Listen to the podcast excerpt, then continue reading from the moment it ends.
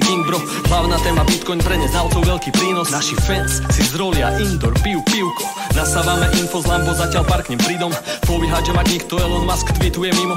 Verte dipy, ináč budú zožraté veľ rybou. Všetci plačú, keď je Bitcoin drahý, keď sú zlavy plačú tiež. Zapni radšej coin espresso a užívaj si krásny deň. Aj keď občas za prší, prebrodíme sa. V krvi nepodliehaj panike, kryptotrh sa rád vlní Ideme jazdu ako roller coast Mám tu poctu žiť túto dobu, repovať túto slohu. Chceme len stekovať sa to, s kým nepôjdeme do hrobu. V obehu len 21 megacoinov, nečakaj bonus. Práve naopak, zo pár mega je už navždy fuč. No coinery plačú, vraj to celé kryje vzduch. Nevadí, že vo Fede a ECB si idú brr Medzi časom BTC si ide hore hrr Satoshi, ako si zmenil chod? Sloboda na dosah, verím v to. Nech to bol hoci, kto je hero. Zločinec pre debilov Bacha, typci v sakách Riešia ako nás nasrať A zatiaľ anonymizácia vzrastá Mada paka. Otvor LN kanál Nakupujú kicom a vešope Knihy z vegy šalka Kava sa nevypije sama Nie, neotálaj To, čo minieš, dokúpiš hneď späť. Pozdravujem Vexlakov a prevádzkarov ATMiek Nie je nás veľa, ale o to viac sme ceny. Early adopter za súčasť viery Nasrad na ceny. Sme tu pre iné veci Osveta, adopcia, neprepich. Kto ide cestou zbohatnutia Môže rovno odísť preč bitch. Tak si trader, ok man, nebuď gambler. Zniž tu paku, likvidácia zaklope na dvere. Burza na popadkoch, konto zožere jak Pac-Man. A na dôchodku štrngame si sekt, yes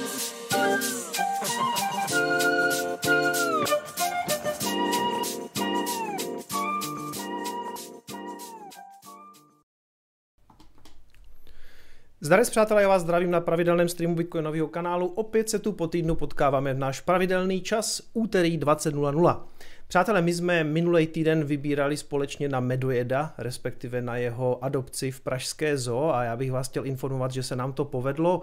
Chybilo tam posledních asi nějakých 5-6 tisíc a pak eh, někdo jsem viděl i v komentářích, že tam napsal, že Kicom židák ani nic nedal. A já vzhledem, vzhledem k tomu, jak to skončilo, tak hned po tom streamu jsem si psal s Kristiánem a říkal jsem, že, eh, že, že ten zbytek dohodím, takže ano, dosáhli jsme té mety, kterou jsme chtěli, na toho Medojeda jsme vybrali a já vás potom budu informovat, jak ta adopce probíhá. Každopádně, dneska to nebude o Medojedovi, toho necháme zase na jindy, protože mu je to stejně jedno, Honey Badger doesn't give a shit, ale máme tady samozřejmě vzácného hosta, máme tady jednoho z těch bitcoinových OGs a já bych to možná uvedl tak, že eh, přátelé, Steve Wozniak měl Steva Jobse a opačně Laurin a Klement, Voskovec a Verich. Eh, často to bývá tak, že se potkají dva nějací lidi, kteří potom pracují na nějakým společným zajímavým počinu a v té naší československé kryptoměnové bublině jsou taky takový dvojice a možná jedna z těch nejznámějších je právě Slash a Stick. A Slash tady už byl, a teď mám tu čest přivítat tady styka Pavla Rusnáka. Pavle, já tě tady zdravím a vítám a moc děkuju, že jsi na nás udělal čas. Ahoj. Ahoj, ahoj, zdravím všetkých divákov a poslucháčov. Doufám, že nám přátelé všechno funguje, doufám, že to technicky dneska frčí tak, jak má. Víte, že březen byl takovej plný různých technických problémů, duben, květen už je to lepší, takže já doufám, že se vidíme a slyšíme, že vidíte i nás. A um, já mi vám takovou klasickou, takovou klasickou otázku, respektive já jsem vlastně neřekl celý ten úvod tak, jak bych měl. Pavel Rusnák je spoluzakladatel a CTO Satoshi Labs. A uh, Pavle, já, než se dostanu k takové té své klasické otázce, kterou vlastně jako pokládám všem, jak se dostal k Bitcoinu, tak se ti spíš možná zeptám, co ty jsi dělal před Bitcoinem. Jasně. Dřív než odpovím, tak bych tě chtěl ještě opravit. Eh, já už nejsem CTO a to ne proto, že mě vyhodili, ale hmm. protože jsme našli eh, kolem sebe ve firmě jakoby šikovní lidi, kterým se pak postupně jakoby snažíme ty naše role zakladatelský a eh, teda spíš ty operativní jakoby předávat dál. Takže my jsme původně s Markem byli CEO a CTO, taková ta dvojice, jak si popisoval, ale já jsem svůj, svoji CTO rolu předal novému CTO Tomášovi Sušankovi a stále se účastním vývoje, stále se účastním strategického plánování firmy, nicméně jsem jako hodně rád, že takovou tu operativní část eh, jsem, se mi takhle povedlo předat zvlášť to štěstí neměl, ten ještě furt v té operativě jako zasekle je, ale stále jako máme tam i hodně jakoby zajímavých strategických a vývojových uh, seancí, tak bych to řekl. Mm-hmm. A, a k, tomu, k tomu, co jste teda vlastně dělal předtím, než jste se se Slashem poznali, mm-hmm. respektive než vůbec vzniklo Satoshi Labs? Jasně, no tak já bych to asi začal možná úplně jakoby od začátku. Já jsem se narodil na Slovensku v Košicích, ale v 18 letech jsem vlastně zvednul kotvy, podobně jako spoustu eh, lidí ze Slovenska v té době a šel jsem studovat do Prahy na, na Matfis, na Karlovou univerzitu. Tam eh, to bylo vlastně rok 2002 a už vlastně počas toho studia já jsem se zaměstnal ve firmě SUSE Linux, eh, která sídlila v Praze a SUSE Linux je vlastně firma, která vyrábí komerční Linuxovou distribuci. Možná někteří z vás budou znát Red Hat Linux, který má zase největší pobočku eh, v Brně. Mm-hmm. A tam vlastně byl takový ten můj, první kontakt a očarení uh, open sourcem, protože vlastně pro mě bylo strašně fascinující to, že i když tyhle dvě firmy vlastně na poli salesu a zákazníků jako se hodně mezi sebou vlastně bojují, hmm. tak na poli toho vývoje tam je obrovská spolupráce, my jsme chodili spolu na konference, spolu jsme vymýšleli, jak ty věci prostě dělat, protože ono to dávalo smysl, jako nedává smysl dělat všechno dvakrát a pak to prodávat těm lidem, takže tam, tam jsem vlastně trochu přičichnul k tomu open source. A pak vlastně po pár letech, myslím si, že to bylo cca 6 let vlastně, jsem eh, z té firmy tak trošku vyrost, jako už mi přišlo, že, že ten Linux už se stává jakoby trošku komodita a já už moc nemám jakoby co tomu, co tomu dát, tak jsem vlastně kolem roku 2009-10 z té firmy odešel a měl jsem takový ten sabatikal, jako půl roku jsem cca nedělal nic. A co se tehdy nestalo je, že se na internetu začala kolem sebe uh, motat nějaká skupinka uh, internetových geeků a řekli jsme si, že bychom mohli založit Hackerspace. Hackerspace je vlastně taková forma fyzického prostoru, kde se lidi mezi sebou jakoby potkávají, vyměňují si zkušenosti. Ono možná některý z vás, jakoby, který se narodili dřív, si budete pamatovat ty radiokluby, které byly populární v Čechách. Nicméně Eh, když si odmyslíme takový ten nějaký režimový pátos kolem toho, tak vlastně to, ty hackerspaces jsou, kde se ty lidi vlastně mezi sebou učí, eh, dělají různé prostě kutilské záležitosti. Ono to má dokonce i nějaký institut, třeba existuje stránka hackerspaces.org, kde všechny vlastně hackerspacey jsou vyjmenovaný a když jste třeba v městě a chcete zajít do takého prostoru, tak na té stránce se můžete podívat, který ty hackerspacey v tom městě, je, městě jsou. A tam to bylo jakoby strašně super v tom, že někdy já jsem někoho naučil něco a zase naopak někdy já jsem něco pochytil od někoho jiného. A tam tady bych rád jakoby zmínil lidi jako třeba Karla Kijovského, kterého bitcoinová komunita zná přes jeho ATMK a jeho firmu General Bytes a on vlastně v jeden večer do Hackerspaceu přitáhnul nějakou vývojovou desku pro procesor ARM. ARM jsou procesory, které jsou nejenom v Trezoru, ale i v, dá se říct ve všech mobilech a řekl, já jsem jakoby softwarový, softwarový vývojář a chci se naučit programovat hardware, tak pojďme se to jako učit spolu. Takže vlastně já jsem se takhle jakoby dal spolu s, dohromady s Karlem plus dalšíma lidma a začali jsme se takovou metodou pokus omyl, omyl, omyl, omyl pokus uh, učit, uh, jak se to vlastně děje a jak se to vlastně programuje a zhruba i v té době vlastně Karel jako přitáhnul jakoby nápad, pojďme udělat nějaký kryptografický token pro banku, který by se přes eh, audiokabel připojoval k mobilnímu telefonu. Mm-hmm. A mně to jako přišlo hodně zajímavé, bylo tam spoustu jakoby challenge, jak se říká, a vlastně nových věcí. No ale tenhle projekt vlastně vyfailoval kvůli tomu, že ty, ty banky vlastně měly jakoby své nějaké představy a já jsem tehdy vlastně pochopil, že já jsem prostě kravaťák a nikdy v životě jako nechci dělat takový ten, ten business, business development. Hmm. Pak bych ještě zmínil z Hackerspaceu eh, Brmlab, eh, o kterým mluvím celou dobu, eh, další postavy, jako třeba Petra Baudiše, který zakládal firmu Rosum, nebo Pepu Průšu, který 3D tiskárny, to je jako vlastně nejznámější osoba na tom, na tom poli taky. A taky bych rád zmínil jako to, to Mislava Arnaudova, který jako super kámoš a tehdy byl jako největší guru na elektroniku a vlastně můžu říct, že jako nebýt uh, jej, tak se Trezor asi nikdy nestane, protože já jsem hodně zo začátku ho otravoval a bombardoval se spousta jakoby dotazama, kde vlastně jsem si neuměl, neuměl jakoby uh, poradit. No a co se týká jakoby Bitcoinu, jak jsem se k tomu Bitcoinu dostal, tak vlastně v tom Hackerspaceu Brumlab v červnu 2011 eh, se začaly organizovat bitcoinové meetupy, kde vlastně kromě jiného chodil taky Slash. Bylo to vlastně, na to, že to byl rok 2011, tak už to byla vlastně docela veliká skupina lidí, cca 20 lidí jsme se potkávali týdně a řešili jsme vlastně, co to vlastně znamená, hodně, protože jsme byli jakoby nerdi, tak jsme se na to koukali jakoby z těch technických stránek, ale už i tam vlastně nám začalo být trošku jasný, že to bude mít strašně veliký dopad i na společnost, protože ta ekonomická stránka ty věci prostě to se nedá jakoby uh, jako na to zapomenout. No a i díky vlastně uh, tomu hackerspaceu se nám povedlo dostat na první bitcoinovou konferenci asi vůbec, kterou organizoval Amir taky v Praze. A on vlastně nám napsal eh, na Hackerspace právě protože to našel náš Hackerspace na té stránce hmm. hackerspaces.org, jestli nechce, nechceme nějaký jakoby volňásky a my jsme se tam vlastně takhle na té konferenci objevili a bylo to vlastně strašně zajímavé tam potkat třeba už tehdy tam byl Max Kaiser, kterého mm. podle mě dalších 8 let jako lidi neznali a my jsme ho tehdy už jako v té v Praze tehdy vlastně mohli potkat.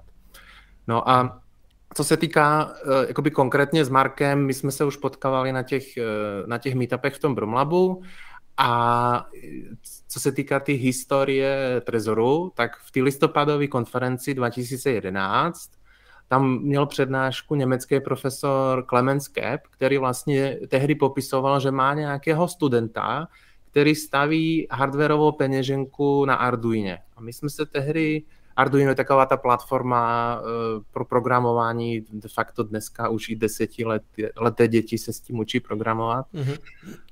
No a my jsme si tehdy s Markem říkali, to je jako strašně divný, jako myslíme si, že to nebude fungovat, že to Arduino prostě nemá dostatek eh, jakoby toho výpočtového výkonu, aby to ten digitální podpis jako utáhlo.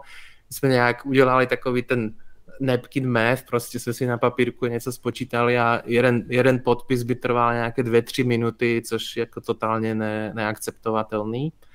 Ale já jsem tehdy dělal ještě nějaký další experimenty. Marek měl jakoby spoustu práce se Slashpoolem, to byl tehdy jako one-man show hmm. a dali jsme tu myšlenku jakoby trochu k ledu.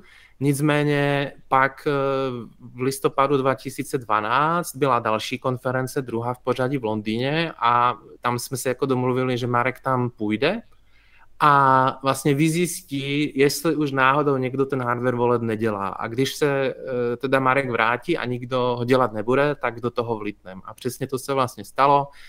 Marek říká, jako podívej se, já jsem tam byl nikdo vůbec jako ani náznak, takže já jsem tehdy vlastně už, dá se říct, jako začal full time na Trezoru vyšívat Marek stále měl jakoby spoustu jako práce s tím, s tím půlem, ale už i on, jako, protože to byla nová věc, tak ho to hodně jakoby zajímalo a koncepčně jsme se jako hodně, hodně doplňovali.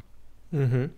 Uh, ještě když se vrátím tady k těm vlastně cypherpunk začátkům uh, s Bitcoinem, um, jako tenkrát to vlastně bylo tak, že pro spoustu lidí mít Bitcoin rovná se mít ho na MT Goxu. A to už dneska víme, jak to dopadlo. Ale mm, vy jste tomu samozřejmě jako rozuměli a jak jste si schraňovali ten Bitcoin vy, když ještě nebyl Trezor a museli jste ho napřed stvořit? Jasně. Eh, tak samozřejmě my jsme si uvědomovali tu, tu potřebu toho hardware walletu právě proto, že my jsme byli ty nerdi, kteří jsme měli počítač, který neměl vlastně žádnou historii, to jsme si koupili z druhé ruky z bazaru, pak jsme si na to nainstalovali nějakou distribuci Linuxu bezpečnou, pak jsme na to nainstalovali Electrum, co je jakoby super, že už tehdy vlastně Electrum mělo něco jako recovery seed, který znáte z Trezoru, ale fungovalo to jakoby trochu, trochu jinak. Takže to bylo vlastně ten způsob, jak my jsme ten, ten Bitcoin uh, uchovávali A co se týká toho Mangoxu, tak tam bych jako chtěl říct to, že ta doba byla tehdy úplně jiná. Jako lidi si to představují, že Mangox byla taková směnárna v roku 2011, ale tam bylo strašně zajímavé to, že já když, když jsem měl jakoby na Mangoxu uložený dolary nebo bitcoiny, tak já jsem tam uměl eh, vygenerovat nějaký kód, třeba na 50 dolarů nebo 50 bitcoinů, takový jakoby kupon de facto. Mm. A ten kód, když jsem někomu dal, tak jemu se ty dolary nebo bitcoiny objevily a mě to z toho účtu zmizlo. Takže vlastně tam se dalo dělat to, že já jsem uměl dělat bitcoinové transakce mezi lidma, ale i dolarové transakce mezi lidma bez toho, aby tam byla de facto jako žádná stopa, či už na chainu nebo na bankovním účtu. Hmm. A myslím si, že tohle je dneska jako totálně nepředstavitelný v době různých jakoby KYC, takže to tehdy byla fakt skutečně, skutečně jiná doba. Mm-hmm. Ještě mě zaujalo, tak jste se potkávali v tom hackerspaceu a řešili jste to zřejmě víc té technické stránky, ale jako jaký bylo zamýšlení nad tou ekonomickou stránkou věci? Měli jste tam třeba nějakého ekonoma, který do vás začal hustit nějaký, nějaký, nějaký ty rakušáky, nějakou tu rakouskou ekonomickou školu, nebo prostě po večerech si zčetl Mízese, nebo jako tohle, tohle je jako vlastně fascinující. Byl tam už třeba někdo typu Dominik Stroukal, Pepa Tětek, nebo kdo, kdo do vás nalil tu ekonomickou stránku? Já si myslím, respektive takhle, za, za mě to přišlo jakoby o hodně později. Já jsem v té době jako byl totálně fascinovaný tou kryptografií a tím proof of work a jak je to vlastně celý jakoby vymyšlený, protože tam byl jako zajímavý paradox v tom, že my jsme se vlastně učili na matfizu, že existuje takzvaný ten Byzantine Generals problém, mm. jakoby problém decentralizovaného koncenzu a to nelze vyřešit. Mm. A pak přišel prostě někdo s japonským pseudonymem a vlastně takhle šalamoucky to vyřešil, že prostě spojil blockchain mm. a proof of work a vyřešil to. Takže já jsem vlastně dlouhý roky byl vlastně zamotaný do toho Myslím si, že Marek možná už tehdy jako ty ekonomické dopady vnímal já, ale já jsem nad tím, jako, nech, nechci říct, že vůbec nepřemýšlel, ale tam, bylo, bylo, tam bylo tolik jakoby, těch technických věcí, že jsem to jako plně začal chápat až třeba po, později, já nevím, 2014-15. Mm-hmm. No, já jsem měl vlastně jako s tím řešením toho problému byzantských generálů vlastně stejný takový ten aha moment, když jsem daleko později samozřejmě ale studoval různý ty videa a úplně jsem si vybavil, jak sedím na té přednášce z nějaké, já jsem absolvoval taky ty základní věci, jakože jako základy eh, počítačové bezpečnosti a nějaký distribuovaný systémy a úplně si pamatuju, jak nám ten tenkrát pan profesor, a teď nevím, jestli to byl, který z nich to byl, uh, já si nespomenu, jestli to byl docent Saudek. No to je jedno, pamatuju si, že nám ukazoval ten, ten problém těch byzantských generálů, říkal, že je to vlastně neřešitelný a tak ono, to, ono se to tak tváří, že je to vlastně jako nevyřešitelný a taky, taky mi tak jako u toho bliklo. A mm-hmm.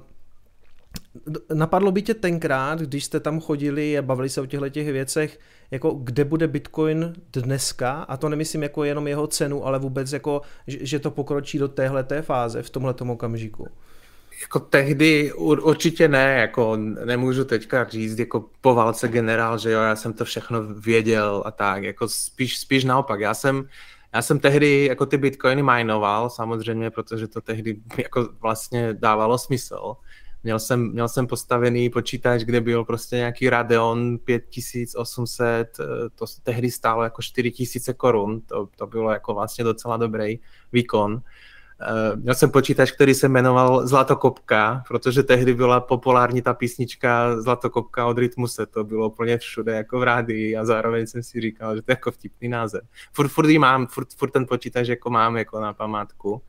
A já jsem tehdy vytěžil, já nevím, za rok asi 20 bitcoinů na Slash Poolu ale všechno jsem to jako vybral a nakoupil jsem si za to ty Butterflies Lab Minery, na který já jsem pak vlastně rok čekal a oni prostě nepřicházeli a nepřicházeli a až mi došli, tak jsem horko těžko jako za rok vymajnoval jeden bitcoin na zpátek, který vlastně už tehdy měl tu hodnotu těch 20 bitcoinů předtím. Takže vlastně jsem se dostal jako na ten break even, ale byla to tehdy vlastně pro mě hodně veliká lekce. Mm a, a jako, co chci vlastně říct, je, že kdybych měl tenhle, tenhle ekonomický vhled, tak asi tohle neudělám, že vemu všechny ty bitcoiny a za to si koupím prostě minerskou jakoby mašinu další.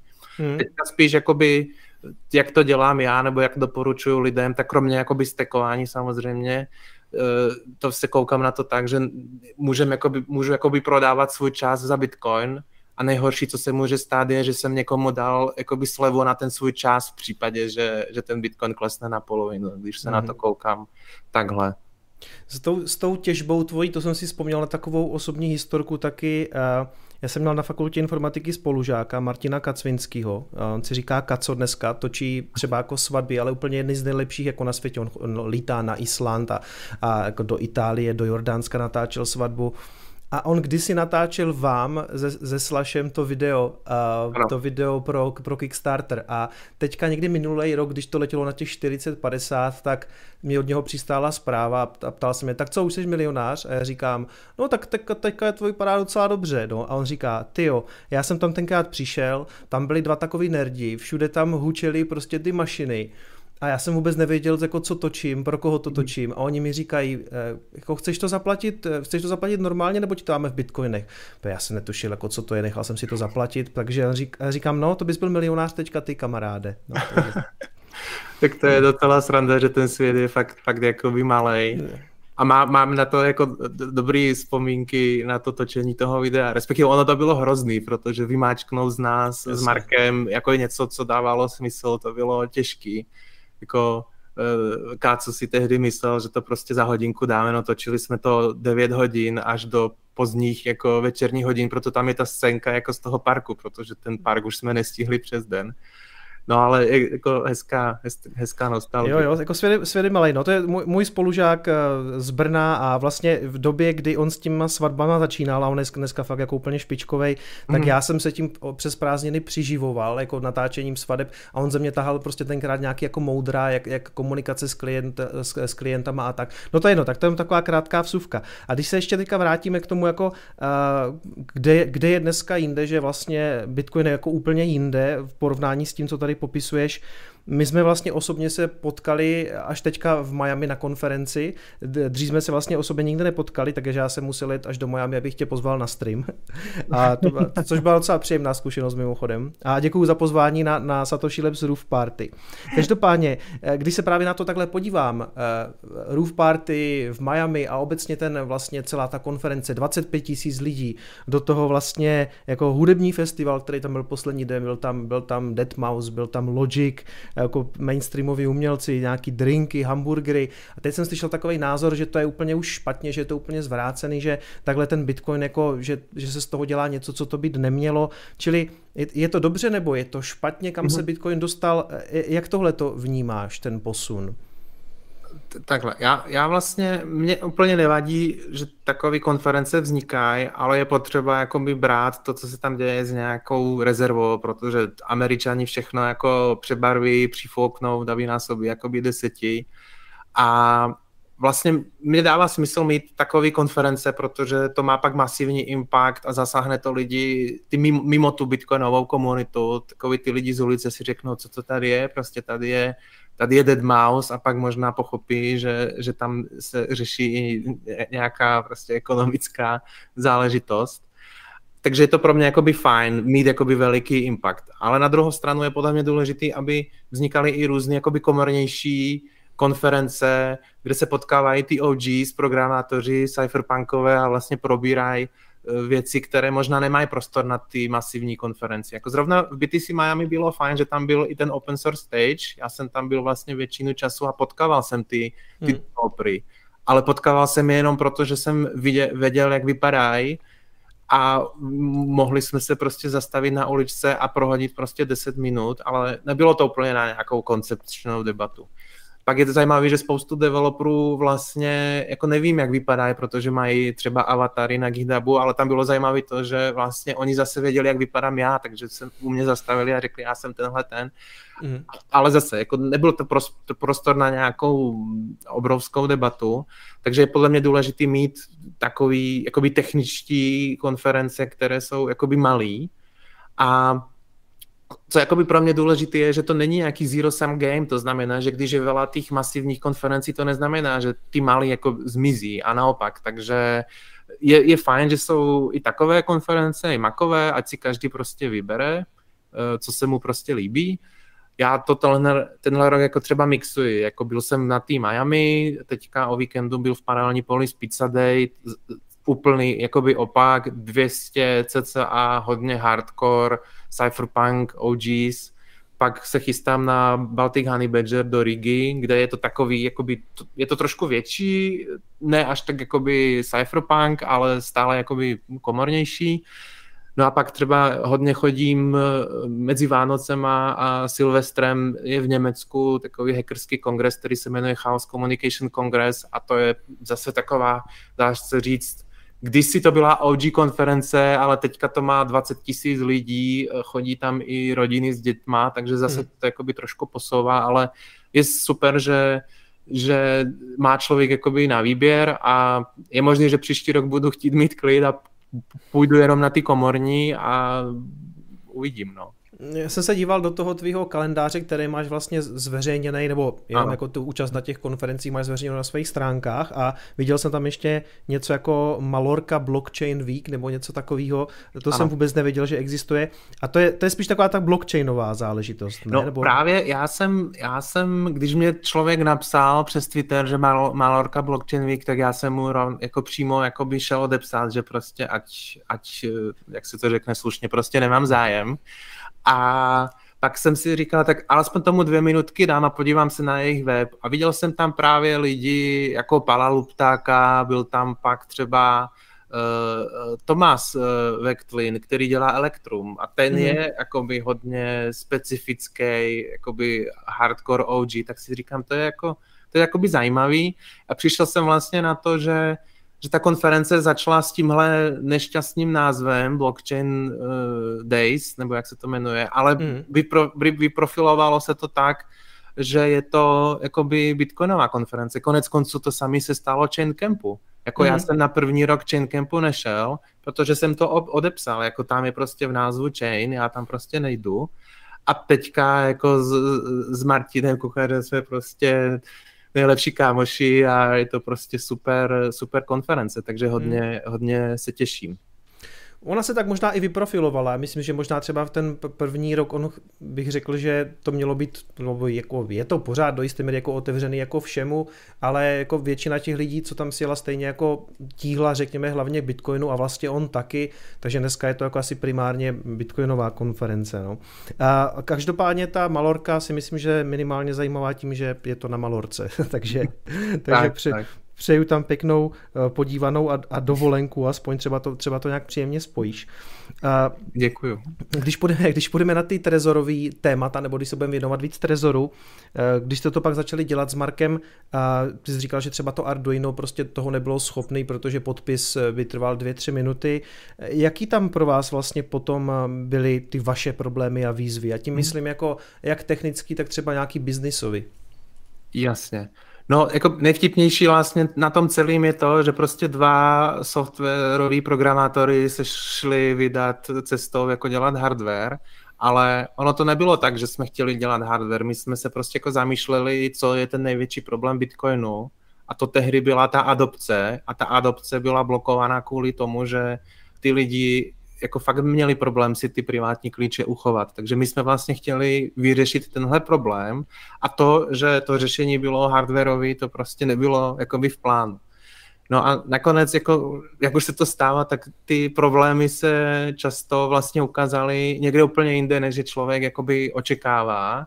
Třeba, já nevím, já, já, já jsem nikdy předtím jako nedělal, nedělal uh, hardware, nadizajnoval jsem ten, eh, nadizajnoval jsem, jsem tu desku, pak jsem to poslal do výroby a když mi to poslali, tak jsem přišel na to, že to je o 30% větší, než to mělo být, protože já jsem si pomýlil nějaké jednotky, palce, inče, milimetry, nevím co všechno. Takže vlastně tam nešel osadit ten čip, protože to místo na ten čip bylo o 30% větší tak pak jsem to jako opravil a když se ta deska vrátila, tak fungovalo všechno, jak mělo. Takže tam jsem zase jako očekával, že to nebude fungovat na první dobro a vlastně mm. fungovalo to. Pak třeba co se týká jakoby výroby toho, toho caseu, tak my jsme tehdy měli jakoby dvě verze Trezoru. Jedna byla ta Metallic, co by, což byl vlastně hliníkový case a plastik který vlastně tehdy stál v tom roce 2013 v preorderu jeden bitcoin a ten metalický stál tři. Tehdy to bylo, jeden bitcoin byl 80 dolarů, takže to bylo 80 dolarů a 240. Mm. On je vlastně vtipný, že ten trezor taky stojí dneska cca těch, těch 80 dolarů.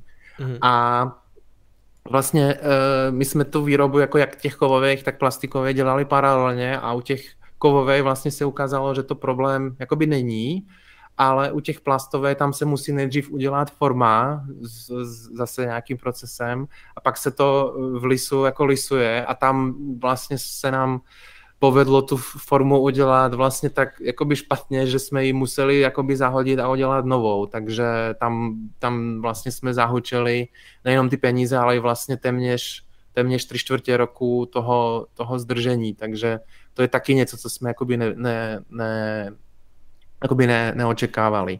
A co se týká z těch novějších problémů, tak to známe asi teďka všichni, prostě nejsou čipy, Hmm. Když člověk si chce koupit PlayStation 5, tak už jsem zrovna dneska koukal, i Alza tvrdí, že 2023 jako nejdřív, že tenhle rok prostě PlayStation 5 nebude. Škodovka tady si musela pronajímat letiště u Mladé Boleslavy, aby odparkovali Škodovky bez čipů.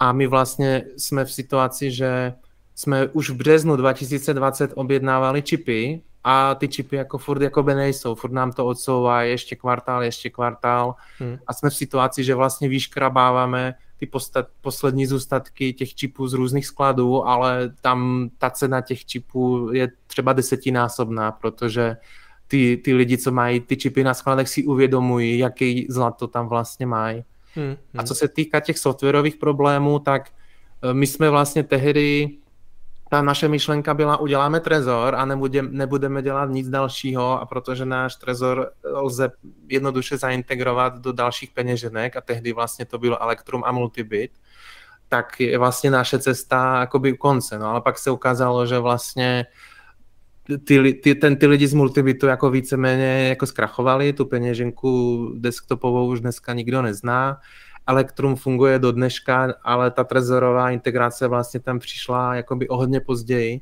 takže my jsme rychle pochopili, že na to, aby to dávalo smysl, budeme muset udělat ten celý full stack, ať tam je i ta dříve webová, teďka desktopová aplikace.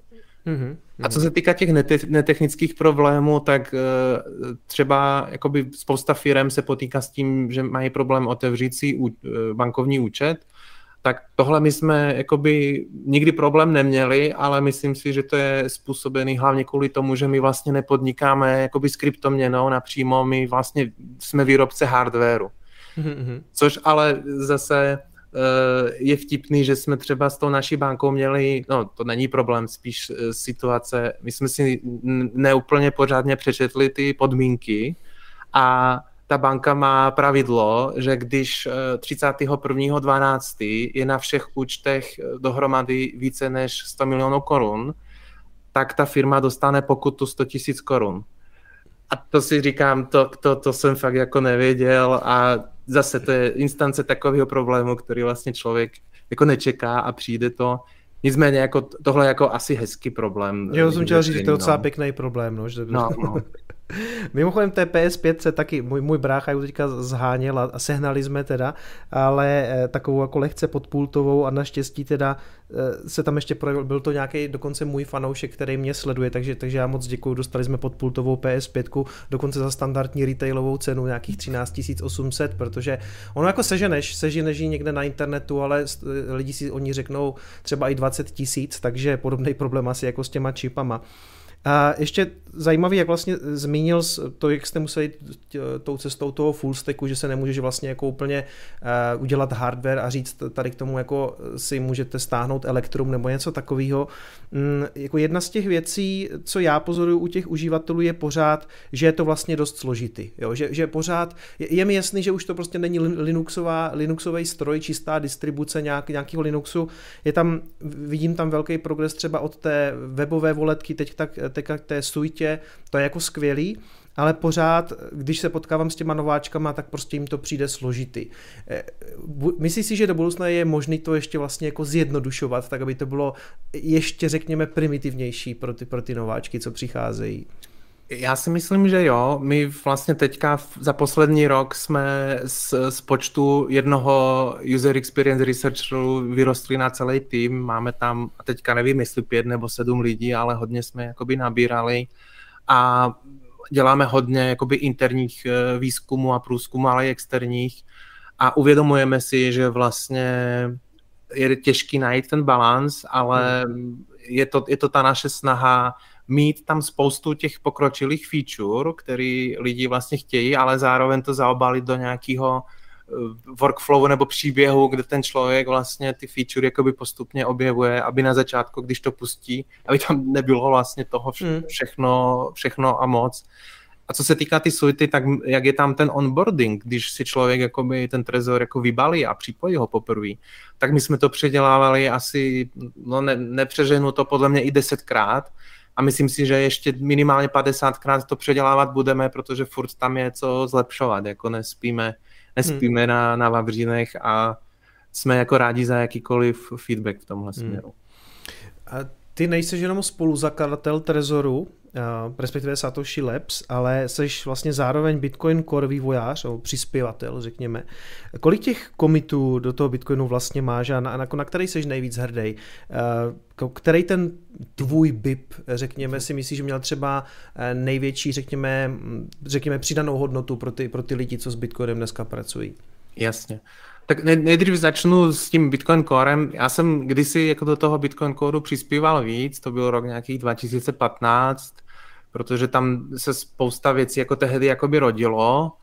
Eh, pak jsem jako přispíval míň, protože prostě Trezor mi sežral jakoby veškerý čas a teďka právě to souvisí s tím, že jsem ty věci kolem City jako předal na Tomáše, tak zase mám trošku čas se podílet i na tom ekosystému samotným takže zase jsem začal trochu, trochu přispívat. A co se týká těch komitů, tak ono to není, není moc, možná nějakých 10-15, ale jako tam ten, ten review proces v tom Bitcoin Core je jako docela šílený, ale jakoby v dobrým. Jako tam hmm. jakákoliv změna, hned je o tom diskuse, 10-15 lidí, kteří jsou jako desetkrát chytřejší než já, jako to vlastně nitpikují úplně všechny změny a to je podle mě zážitek jako samo o sobě, že to, že to není jenom o tom, že jsem něco přispěl, ale že tam vlastně vzniká něco tak skvělého a s tak skvělýma lidma. A kdybych měl vybrat jednu věc, na kterou jsem jakoby hrdý, tak je to třeba to poslední, co jsem tam přidal teďka, Uh, jak jsem mluvil dříve o těch ARM procesorech, které jsou jakoby v mobilech a třeba i v Raspberry Pi a tak dál, tak tam existují jakoby speciální instrukce, které urychlují tu SHA-256, to je ta hashovací funkce, kterou se hashují, hashují bloky třeba. A my jsme vlastně v tom Bitcoin Core jako nevyužívali ty speciální instrukce, takže já jsem se vlastně jako nad tím zamyslel, hmm. jestli bychom to nemohli použít. Našel jsem nějaký, a to je taky vlastně to čaro toho open sourceu, našel jsem nějaký pokus z roku 2018, který byl jako dobrý, ale nebyl dotáhnutý, tak jsem ho vlastně dotáhnul poslal jsem pull request a tehdy právě Peter Ville napsal, jo, jako super, chytil to a ještě to trošku jako vylepšil a ještě dvakrát zrychlil to, co jsem tam jako udělal já, takže suma sumárum, co chci říct, je, že vlastně nám se povedlo tu hashovací funkci zrychlit cca desetkrát na hmm. těch hmm. procesorech, které mají, mají tuhle instrukci navíc. A ono to konec konců vlastně znamená to, že když já synchronizuju blockchain z nuly, to tomu se říká jako initial block, download, block download, IBD, tak ten proces vlastně trvá o 10% míň. A ono těch 10% možná mm, jako ne, nezní až tak sexy, ale jako když si to člověk jako přepočítá, jestli se mu blockchain stahuje 6 dnů nebo 8, tak to hmm. už jako je docela znát. Tady musím dodat, že eh, bohužel ty Raspberry Pi, které lidi jako používají na ty nody, ty speciální instrukce ještě nemají, ale těším se na ty příští generace eh, těchto jednodeskových počítačů, které tohle budou mít. Ale třeba mobily jako vlastně bez výjimky jako skoro všechny tohle vylepšení mají. A ještě se chci zastavit u toho initial block downloadu. On je to strašně důležitý pro Bitcoin, protože když chce být jako člověk jako self-sovereign a chce si jakoby stáhnout tu, tu historii a ověřit tu emisi, že tam vlastně mi nikdo nelže, že tam skutečně jenom těch 19 milionů coinů vytěžených, tak to je, je prostě strašně důležitý, aby tenhle proces jako trval co nejmíň hmm. a hodně lidí z Bitcoin Core se na tohle fokusují a tam se právě povedlo to stáhnout z nějakých třech týdnů na těch cca 6 dnů. Dělalo se to malými krů, krůčkami jako 5-6 let, dejme tomu. Hmm. Kdybych to porovnal třeba Ethereum, tak ten sync z nuly trvá klidně téměř i měsíc. A to neříkám teďka o těch počítačech typu Raspberry Pi, to mluvím teďka o 32 jádrovým počítači, který máme v serverovně a to vlastně měsíc jenom stahuje. A Ripple ani nesynknete, protože já do momentu, když máme jakoby v úvozovkách Synclay Ripple blockchain, tak on už je prostě o pár gigabajtů jakoby dál, že to je, hmm. tam proudí tolik informací, že Ripple se ani nedá synknout de facto. Tak třeba toto Ethereum vyřeší tím přechodem na Proof of Stake. To třeba, no. A co se týká těch BIPů, tak jako já jsem nejvíc hrdý na ten BIP 39 a BIP 44. BIP 39 jsou vlastně ty recovery CD mm-hmm. a mhm. BIP 44 je vlastně ta struktura peněženek, která z toho vypadne. Mm-hmm. A hrdý jsem hlavně jako kvůli tomu, že to de facto používají úplně všechny ty volety mm. a není to jenom, že bych byl teďka na nějakým egotripu, že to používají všichni, ale on je to pro mě strašně důležitý, protože pak je tam zaručena ta interoperabilita. Když se někomu znelíbí trezor a chce něco jiného, tak může si pomocí toho sídu vlastně všechno přenést a naopak když Trezor ztratí a potřebuje eh, hned, hned teďka ty coiny, tak může použít nějakou softwarovou peněženku, i když to jako nedoporučuju. Hmm. Takže ta interoperabilita a ty open standardy jsou pro mě jako hodně důležité. Já jsem rád, že se to chytlo do té míry, že dneska si to vlastně nikdo ani nedovolí pustit peněženku bez toho, aby podporoval tohle tam je vlastně jako spousta takové mravenčí práce, která ve výsledku třeba není ani tolik vidět pro lidi, co to používají, ale vlastně nad tím někdo strávil jako poměrně dost času na to, aby to vůbec vymyslel a my pak jako jednoduše si myslíme, že takhle to nějak fungovalo vždycky, tam dáme 12 nebo 24 slova, obnoví se to.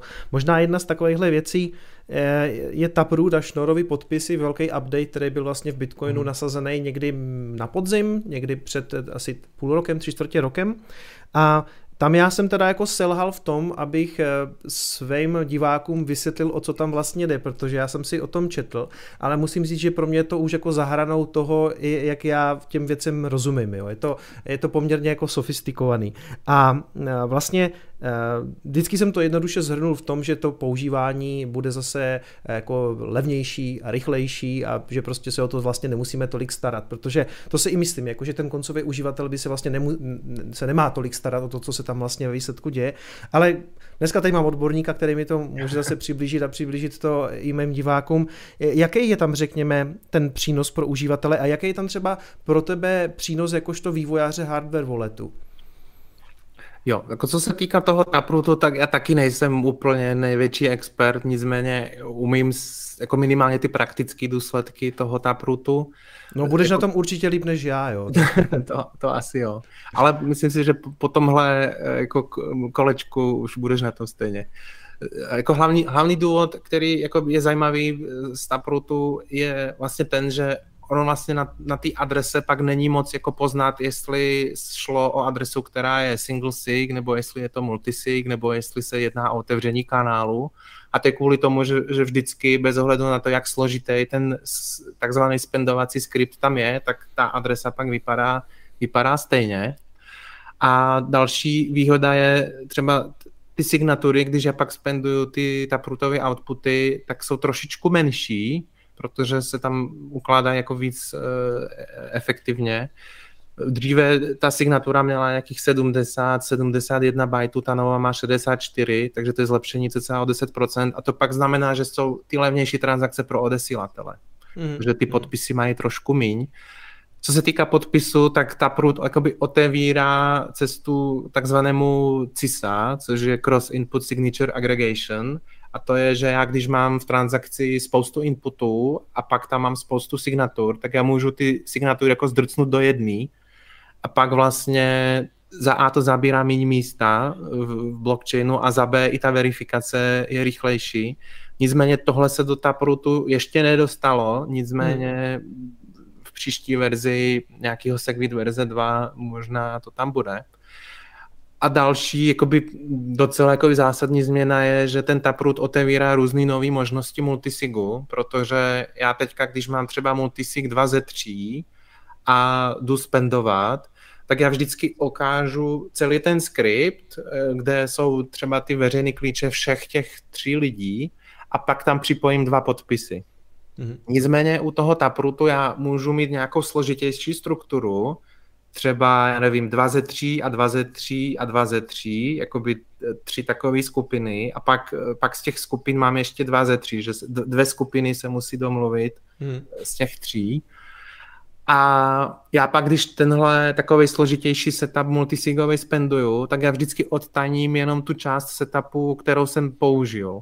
A to je jakoby hodně zajímavý, eh, třeba když mám jakoby nějaký firemní multisig, ale třeba rodinný, ale pak mám ještě nějaký klíč někde, nějaký deadman switch někde u notáře, ale ono ho vůbec vlastně při tom běžném použití vlastně není, není vidět.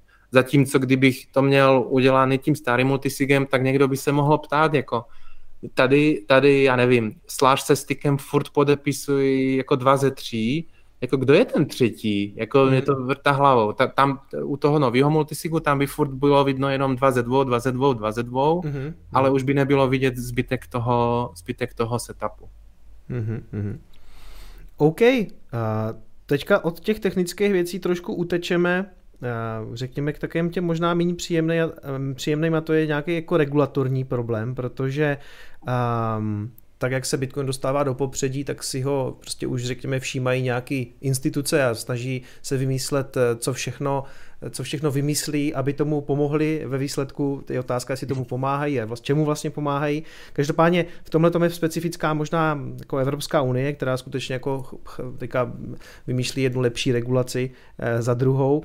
Teď je třeba takový to, to, co se tam hodně řeší, je to unhosted wallet, že jo, to se objevilo v nějakém tom zákoně a ještě tomu dali takový jako nehezký název, že ono to unhosted tak jako evokuje něco jako špatného. Kdyby tam dali něco jako private wallet, tak eh, se to určitě, řekněme, by to prostě vyznělo úplně jinak než unhosted wallet. Určitě. Um, je to... Um, je to pro vás jako biznisově nějaký ohrožení, nebo, nebo třeba věříš tomu, že v EU se tenhle ten přístup změní a snažíte se s tím nějakým způsobem bojovat, nějakou, nějakým insiderem, nějakou lobby, nebo, nebo je to vůbec jako možný z vaší strany nějak řešit?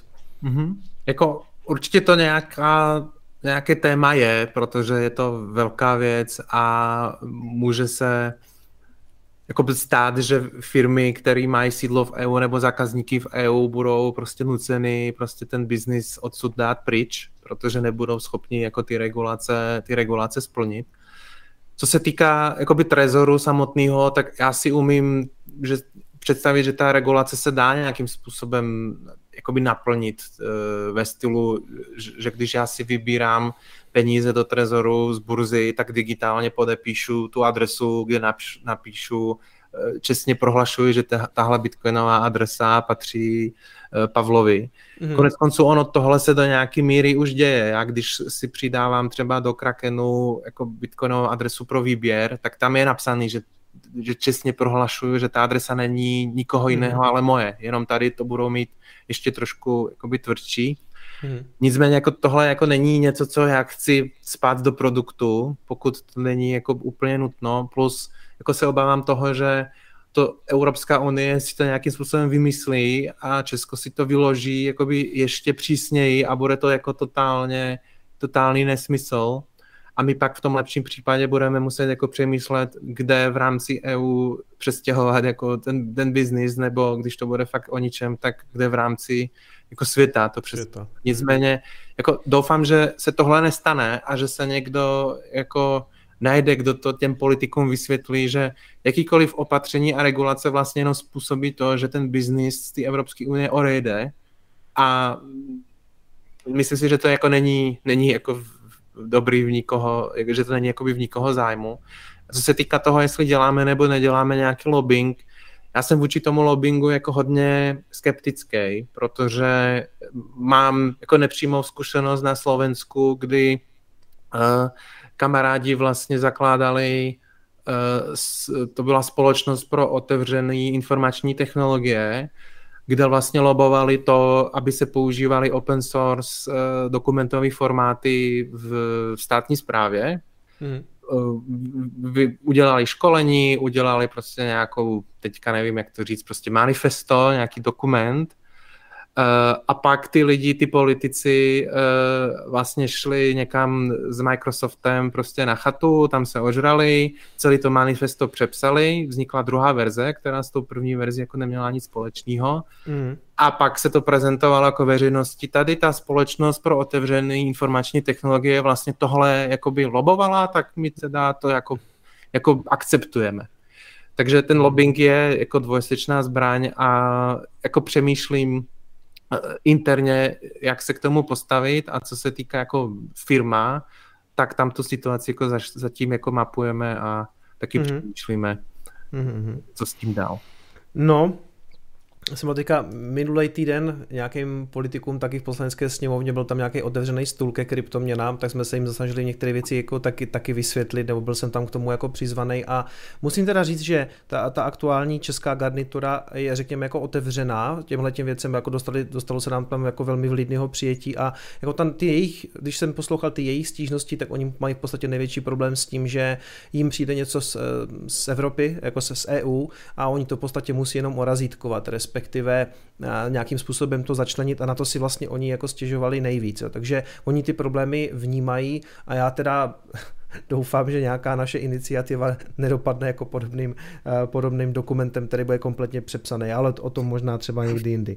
Budu držet palce, ať, ať, to, ať to má ten kýžený efekt a ne jenom my jsme asi chtěli hlavně jako, jako tam nějakým způsobem jako vysvětlovat některé věci a myslím si, že jako skutečně na té opačné straně se nám dostalo fakt jako toho, toho přijetí jako fakt příjemného a přišlo mi, že ty hlavy jsou otevřeny, no, tak uh, uvidíme, ale myslím si, že ten největší problém teďka spíš jako leží právě v těch regulacích v té Evropské unii. Uh, každopádně, když se vrátíme zpátky k Trezoru, jakožto k tomu hardwareovému zařízení, tak uh, my tady máme už nějakou dobu, v podstatě několik let, Trezor One a ten pořád jako skvěle slouží všem lidem, pak, pak všem lidem, kteří ho používají, pak přibyl, řekněme, takový jako vylepšený model T, ten má dotykovou obrazovku, Mishamir Backup, a vlastně barevný displej a často se potkávám s lidma, vždycky říkají, je, ty, ty se s něma nějak znáš, s těma Satoshi Labs, tak, tak kdy bude další, kdy bude nový model a co přinese. Takže, takže se eh, ptám vlastně, jako je tam, je tam vůbec po té hardwareové stránce vlastně co zlepšovat. A kdy se můžeme těšit na nový Trezor? Jasně, no já to, já to řeknu tak, že jako myslím si, že my jsme ten Trezor One jako hodně dobře odhadli, protože my jsme vlastně ten návrh totálně osekali na minimum, žádný Bluetooth, žádná baterka a tak dál. A vlastně některý lidi uh, to už vědí, když to oficiálně jako neříkáme, ale je to vidět třeba na GitHubu, že pracujeme na modelu, který by vlastně byl nějakým faceliftem ty jedničky, hmm který vlastně bude mít jako plus minus jakoby ten samý cíl, uspokojit tu samou cílovku, to znamená žádná baterka, žádný Bluetooth, ale mhm. třeba mm. jako chceme zmodernizovat ten USB konektor na USB-C, který dneska už je přeci jenom všude, ale protože ta doba je, jaká je, a tak všechny ty supply chainy jsou totálně nepředvídatelné a nemyslím si, že bude jakoby reálný tenhle model mít jakoby dřív než koncem roku. A hmm. co se týká nějaký ty vize, nějakého vylepšeného trezoru, my tomu jako říkáme jako model nějaký Mercedes, kde je úplně všechno, tak tam samozřejmě jako taky hodně jako přemýšlíme, co všechno tam dát, ale um, je, jsou ty jako debaty hodně tam a zpátky, my se to snažíme jakoby domyslet do úplně nej, největšího detailu, třeba veliká téma jsou ty různé Bluetoothy, NFCčka a tak dál.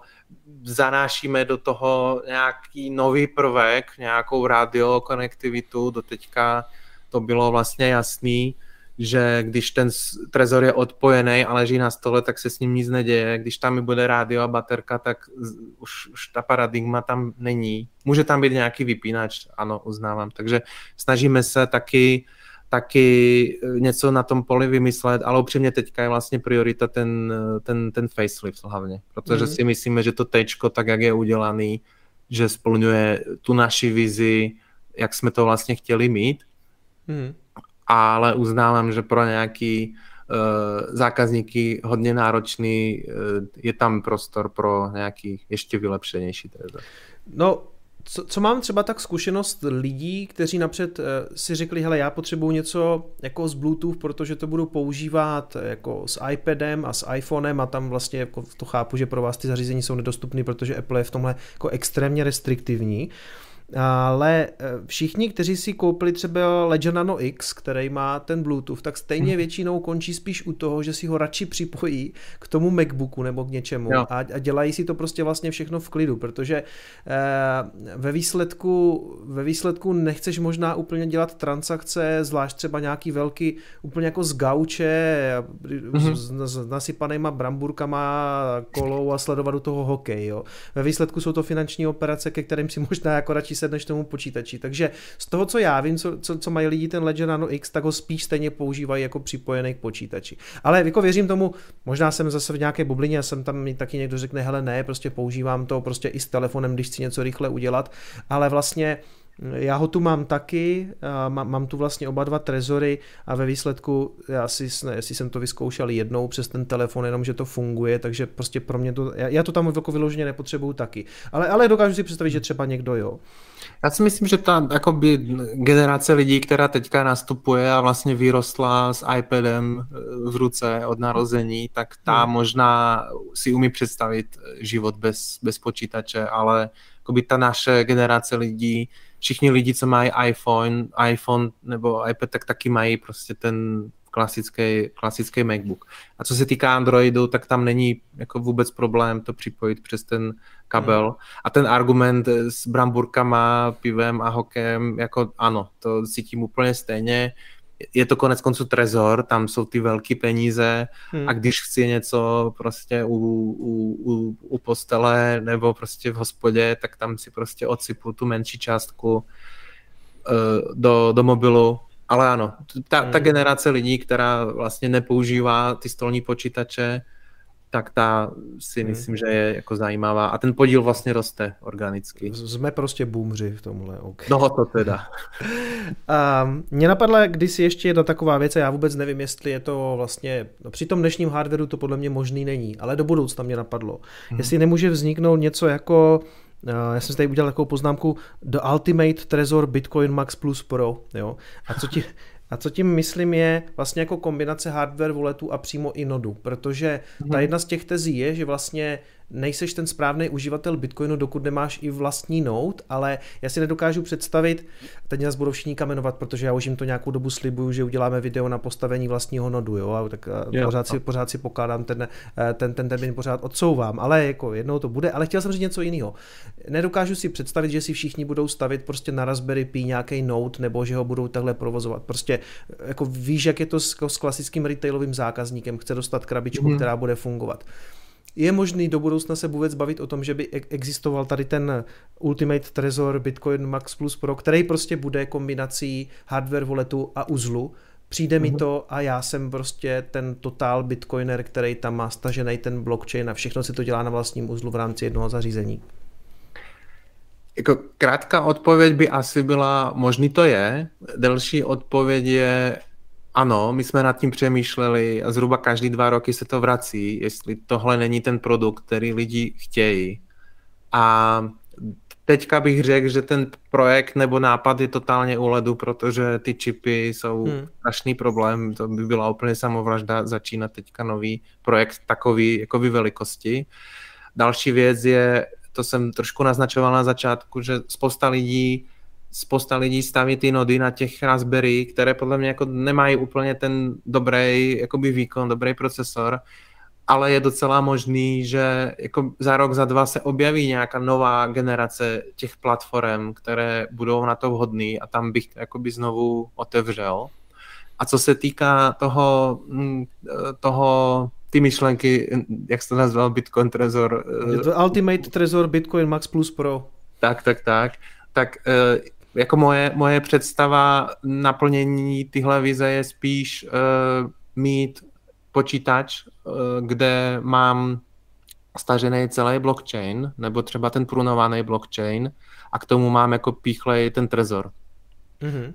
a tam vlastně v tomhle směru jako se snažíme udělat to tak, protože jedna možnost je mít doma prostě ten vlastní node, kde se ta Trezor Suite jakoby připojí, ale druhá možnost je vlastně mít ten node jako přímo v tom počítači. Já vlastně, mm-hmm.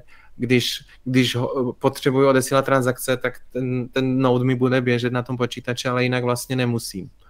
Jiná, jiná jakoby otázka je třeba toho Lightningu, protože tam už je to problematičtější v tom, že já když chci efektivně mít Lightning, tak potřebuji být online jakoby vždycky a tam už tam jakoby moje verze, že, že, no, že ten Bitcoin Trezor Ultra Maxi 5000 je v počítač jako pokulhává, protože ten můj počítač jako docela často vyplay. Mm-hmm. Nicméně i tohle asi je nějakým způsobem řešitelný, ale zase je tam tam jakoby opro, obrovská komplexita kolem, kolem toho. Hmm. Nakousl ten Lightning, já ho tady mám v podstatě taky jako otázku. Um, je to něco, na čem pracujete jak, a jak, jak to, a je, je mi jasný, že jo, protože jsme se o tom bavili už i s Markem, ale uh, jak to potom bude vypadat, co, co, mi, co mi přinese napojení Lightningu do, do Suity nebo obecně k Trezoru? Jasně. Co se týká Lightningu, tak my se s tím hrajeme vlastně už několik let. Jako dva roky dozadu jsme měli vlastně největší Lightningový node v síti, kde bylo cca 25 bitcoinů. Teďka jako zdaleka ty největší, největší nody mají nějakých 150 bitcoinů nebo tolik, takže tuhle jako ligu už, už nehrajeme. Ale s tím, s čím se ale hrajeme je ten Lightning, eh, zkoušíme eh, vlastně úplně vše, všechno možný, hráme se s BTC Pay serverem a tak dále, jako ty technologie vždycky se objevují nový. A co se týká Trezoru, tak eh, vlastně my řešíme, jakým způsobem to zaintegrovat, protože tam jako narážíme na ten inherentní, na tu inherentní vlastnost Lightningu a inherentní vlastnost Trezoru, že Trezor je drvivou, drvivou čas drvé množství času jakoby offline, hmm. u Lightningu zase musím být jakoby z principu online, Trezor je bezestavový, to znamená, že si vlastně nic nepamatuje, kromě toho seedu. Lightning je zase hodně stavový, on si musí pamatovat, v který kanál je v jakém stavu.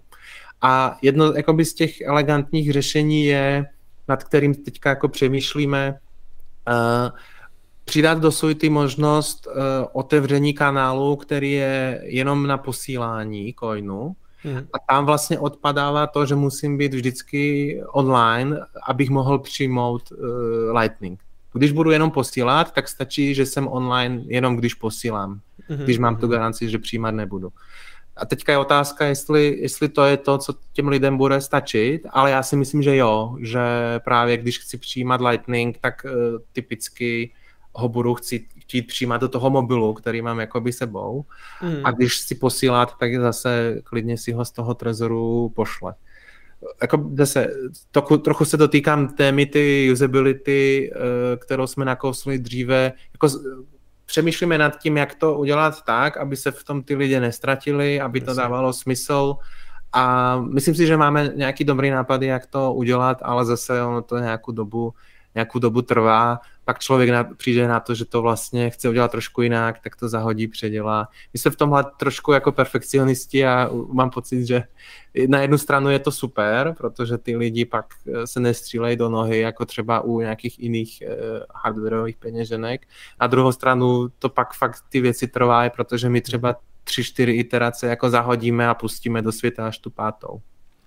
Dokážeš si mimochodem eh, představit že Trezor jednou bude zaintegrovaný jako třeba v telefonu ve smyslu, že jednou přijde za vama, přiletí někdo z Kaprtina, řekne, mm-hmm. konečně jsme to pochopili tady v tom Apple, potřebujeme to přímo v tom zařízení, protože my nechceme, aby lidi něco připojovali. Prostě je reálný, aby jednou v iPhonech byl Trezor, to je docela vtipný, ono se to de facto už stalo, ale nebyl, nebyl to Apple, byl to Samsung. Vlastně oni chtěli něco takového, ale pak se z toho vykl, vykl, vyklulo, že to je vlastně podepsaní takového nějakého manifesta, které de facto ani nic neříká, nejsou tam záruky ani na jednu, ani na druhou stranu. Tak my jsme to jako řekli, že o to, to, tohle moc jako na, zájem jako nemáme, že nám to mm. nedává smysl. A pak jsem čet, uh, půl roku na to, že do Ledgeru vstoupil Samsung a dostal jako pětiprocentní podíl v Ledgeru, takže si říkám, aha, tak asi byli za nima, ale taky nevím o tom, že by jako Samsung prodával telefony s integrovaným ledgerem, takže myslím si, že, že bylo dobrý jako dát do toho ruce pryč. A myslím si, že jako to Trezor, Trezor má jakoby své místo tam, tam, kde teďka je a ty telefony jsou zase jsou telefony, no. Já si pamatuju jednu dobu, že nějaký ale výrobce přišel s tím, že tam bude mít nějaký něco ve smyslu nějakého secure elementu, nebo myslím, mm-hmm. že to bylo HTC, mhm. nebo možná taky nějaký ten Samsung, s tím, že prostě první telefon s integrovanou hardware walletou, ale vlastně kromě tady té zprávy už ani nevím, jak to mm-hmm. dopadlo, jestli to existuje, nevíš? Ono to existuje, ono se to jmenovalo HTC Exodus One, nebo tak jo, nějak, jo, jo, jo. ale v podstatě tam šlo jenom o to, že oni narvali do toho telefonu telefonu gigabyte storage, asi formou SD karty a měli tam normálně rozběhlej full node mm-hmm. bitcoinovej. Plus ano, asi tam byl i nějaký secure element, jako dneska všechny ty telefony, eh, Samsung, eh, Apple, tam prostě mají secure elementy kvůli různým těm secure bootům, aby tam člověk nemohl nahrát vlastní firmware, takže zneužít ten secure element, který už tam vlastně je na uchovávání těch seedů, to je jako ten nejmenší problém. Hmm. Když jsme u toho secure elementu, tak eh, se přepneme teďka na nějaký, řekněme, non-trezor related otázky. Když byl u mě Marek před asi hmm. rokem a půl, tak to bylo, myslím, chvíli potom, nebo, nebo nějakou dobu potom, co vlastně byl ohlášený projekt Tropic Square. Vlastně, mm, vlastně open source chip, jestli to tak můžu hodně zjednodušit. Mm, já jak je to daleko? Už je, je to hotový? Já to se ptá hodně lidí. Ono, ten, udělá ten čip, to je samozřejmě běh na dlouhý tratě. My teďka vlastně děláme na prototypu nebo na e, řadě, který říkáme Tropic 01 a je to vlastně čip, který by měl sloužit na bezpečné uchovávání toho sídu. A vlastně ten Tropic Square jsme zakládali cca dva roky dozadu, myslím, Jeden, jeden rok jsme vlastně stavili tým. Eh, musím říct, že se nám povedlo postavit hodně kvalitní tým, cca 15 vývojářů. A ten, ten první rok, jako samozřejmě nějaký vývoj tam byl, ale spíš to byly nějaký jakoby koncepční debaty se mnou, s Markem a pak s, s, s Evženem a s Honzou z Tropiku. A ten samotný vývoj vlastně začal, až ten, až ten tým byl postavený a to byl ten druhý rok. A teďka jsme v, tý, v tom, na konci toho druhého roku CCA a vlastně děláme teďka to, že máme, finišujeme testovací čip, který vlastně nám umožní, uh, umožní vlastně otestovat nějaký ty předpoklady, které máme. A ten čip vlastně bychom brzy měli mít v rukách aby jsme si to otestovali a pak další termín máme někdy koncem roku, a teďka nevím, jestli je to listopad, kdy uděláme druhou iteraci toho testovacího čipu. A hmm. říkám testovací čip, protože to ještě není čip, který by byl jako funkční celek, ale jsou tam spíš ty, spíš ty komponenty, které potřebujeme si osáhat jako nezávisle od sebe. A pak ten příští rok uh, už bychom měli jít jako na ostro a mít uh, jakoby čip, který už by byl natolik jakoby odlazený, že ho umíme takhle vzít, poslat do, do Ledgeru, poslat do Cold Cardu, ať se na něj podívají, ať nám to zkusí jakoby rozbít, ať se zkusí zamyslet, jestli, jestli je to něco, co by chtěli dát jako do jejich hardware peněženky. Jako pro mě by to byl jako největší úspěch, tak jak ty mm-hmm ty BIP 39, ty recovery seedy, že jsou i v Trezoru, eh, i v Ledgeru, i v, i v Cold Cardu a de facto všude, tak uh, byla by to jako docela zajímavý, docela zajímavá uh, věc, kdyby ten čip přešel takovou to, to skrutiny, nevím teďka to český slovo, jako pořádnou, zkouškou, jako, pořádnou jako, zkouškou u ty konkurence. To by byl pro mě jako nejlepší, nejlepší ověření toho konceptu. Hraje tam pro vás nějakou roli to, že třeba ty čipy jsou teďka na tom světě jako nedostatkový, nebo tenhle ten problém se vás při výrobě nového čipu vlastně jako netýká? Tý, no týká se nás spíš tím, že, že ty kapacity těch farem, které ty čipy vyrábějí, jako jsou spíš jako přesměrovaný na ty, ty veliký hráče. Nicméně jako my to děláme na technologie, na technologie, které nejsou až tak vytěžené, jako třeba, hmm. Já nevím, ty různý Apple procesory a mm, Samsung procesory, to jsou asi pěti nebo sedm nanometrový čipy, jako bleeding edge technologie, Intel má taky 7 nebo 10 a ten náš čip je někde mezi, mezi 50 a 80 nanometrů. Hmm. Je to by the way ta sama technologie, která je i v tom stávajícím čipu v Trezoru. Takže těch hmm. farem je za A nejsou až tak vytěžený, protože, protože to není asi tak sexy technologie pro tu bleeding edge technologie, pro ty, ty, ty, ty, bleeding edge aplikace a za druhý, jako těch farem na těch starších technologií už je víc. Není to jenom tak, že by byl jenom v Tajvanu a někde jinde. Bůh ví, možná i v Evropě se někdy dočkáme. Evropa teďka, teda konkrétně jako Evropská unie, alokovala nějakých 30 miliard eur na to, aby podpořila tyhle biznisy v EU, protože my vlastně jsme totálně nesebestační, co se týká výroby těch čipů. USA si umí vyrobit čipy, Azie si umí vyrábět čipy a jsme vlastně neschopní v tomhle, jako ne, neschopní vyrobit čip, tak jsem to myslel. Chápu. A jak to vlastně, vyra, jak vlastně to vypadá ten testovací čip? To už vám někdo hmm. musí vyrobit přímo ten čip, nebo, nebo to někdo, když to řeknu jako hodně jako neodborně, já tomu nerozumím, jestli jako zbastí někde, eh, tam popájí pár věcí a testujete to jenom nějak jako teoreticky, nebo už se v podstatě jako vyrábí ten, ta, ta testovací část toho čipu? On ten čip vypadá úplně stejně jako ten finální, ale třeba, dělá se třeba v nákladu, já nevím, 100 kusů a ne 2000 nebo 200 tisíc a taky jako říkám tomu testovací, protože to neopustí, jakoby nejde do produkce, mm-hmm, ale jinak mm-hmm. jako vypadá úplně stejně jako ten finální čip bude. Mm-hmm, mm-hmm. OK, tak to jsme probrali Tropic Square a teď bych se zase ještě chtěl vrátit a, k Bitcoinu, respektive mm, možná trošku k Bitcoin maximalismu. Vidím, že jsem tam tady na tu strunku taky zahraješ na Twitteru, když sem tam skritizuješ třeba nějaký jiný projekt. To, co se eh, Bitcoinu někdy vyčítá, je, že vlastně mm, jako nemá smart kontrakty a nemůže dělat některé věci a lidi to často srovnávají třeba s Etherem nebo s těma různýma takzvanýma smart chainama. Um, je to pro tebe problém, nebo je to něco, čím se třeba zabýváš, že je to škoda, že nemůžeme mít jako nějaký eh, DeFi srandy na Bitcoinu? Eh, jak se na to díváš při tom, když to někdo srovnává třeba s tím, s tím Etherem?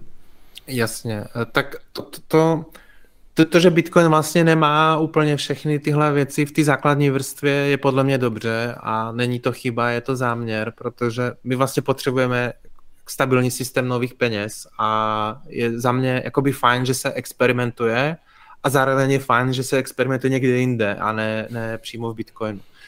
Vždycky jako platí to, že když se něco jako ukáže jako viable concept, že to je něco, co stojí za to do toho Bitcoinu přidat, tak jako se to tam jakoby přidá. Eh, to jako v tom, v tom problém nevidím. A stejně tak, eh, co se jakoby děje, je, že nad Bitcoin, Bitcoinem vznikají jakoby různé nadstavby. Lightning je jedna taková L2 nadstavba, pak je třeba uh, li, ne, se to furt plete. Uh, Liquid? Liquid, přesně tak což je vlastně sidechain eh, federovaný, eh, kde existují vlastně confidential assets. Já si můžu vydávat tokeny, eh, jsou tam jakoby privátní transakce. To podle mě 95% lidí, co chtějí vydávat tokeny, vlastně uspokojí. Oni nepotřebují na to Ethereum. Pak co se týká nějakých těch smart kontraktů typu DeFi, zase já nejsem na tohle expert, ale vím, že existují projekty typu Sovereign, který používají uh, chain RSK, který vlastně je de facto Ethereum eh, virtuální mašina, která běží nad Bitcoinem. Takže těch projektů je vlastně spousta, akorát se všechno necpe do ty jakoby základní vrstvy, protože jako když si tuhle jako s prominutím jako pokazíme, tak jsme jako, jako dohráli.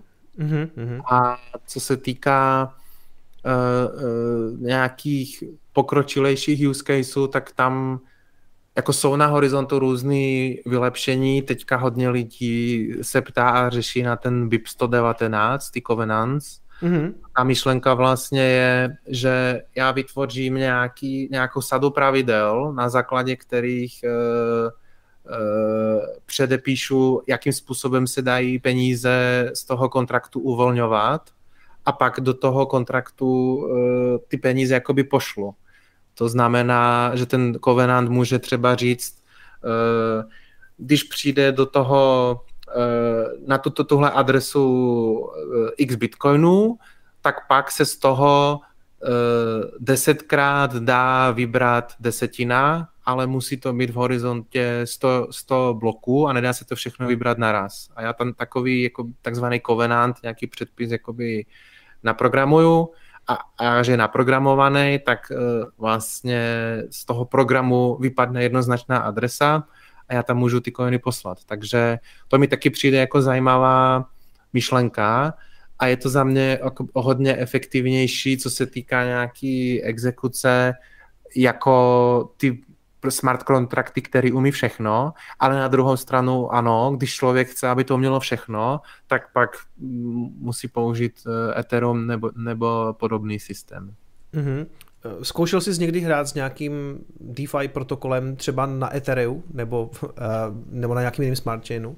Přiznám se, že ne. Že, že zkoušel jsem Liquid, tam vlastně je ten USD Tether jako jeden z těch tokenů, Lightning jsem zkoušel, teďka vlastně vyšel ten eh, projekt Taro, což jsou vlastně ty tokeny nad Lightningem.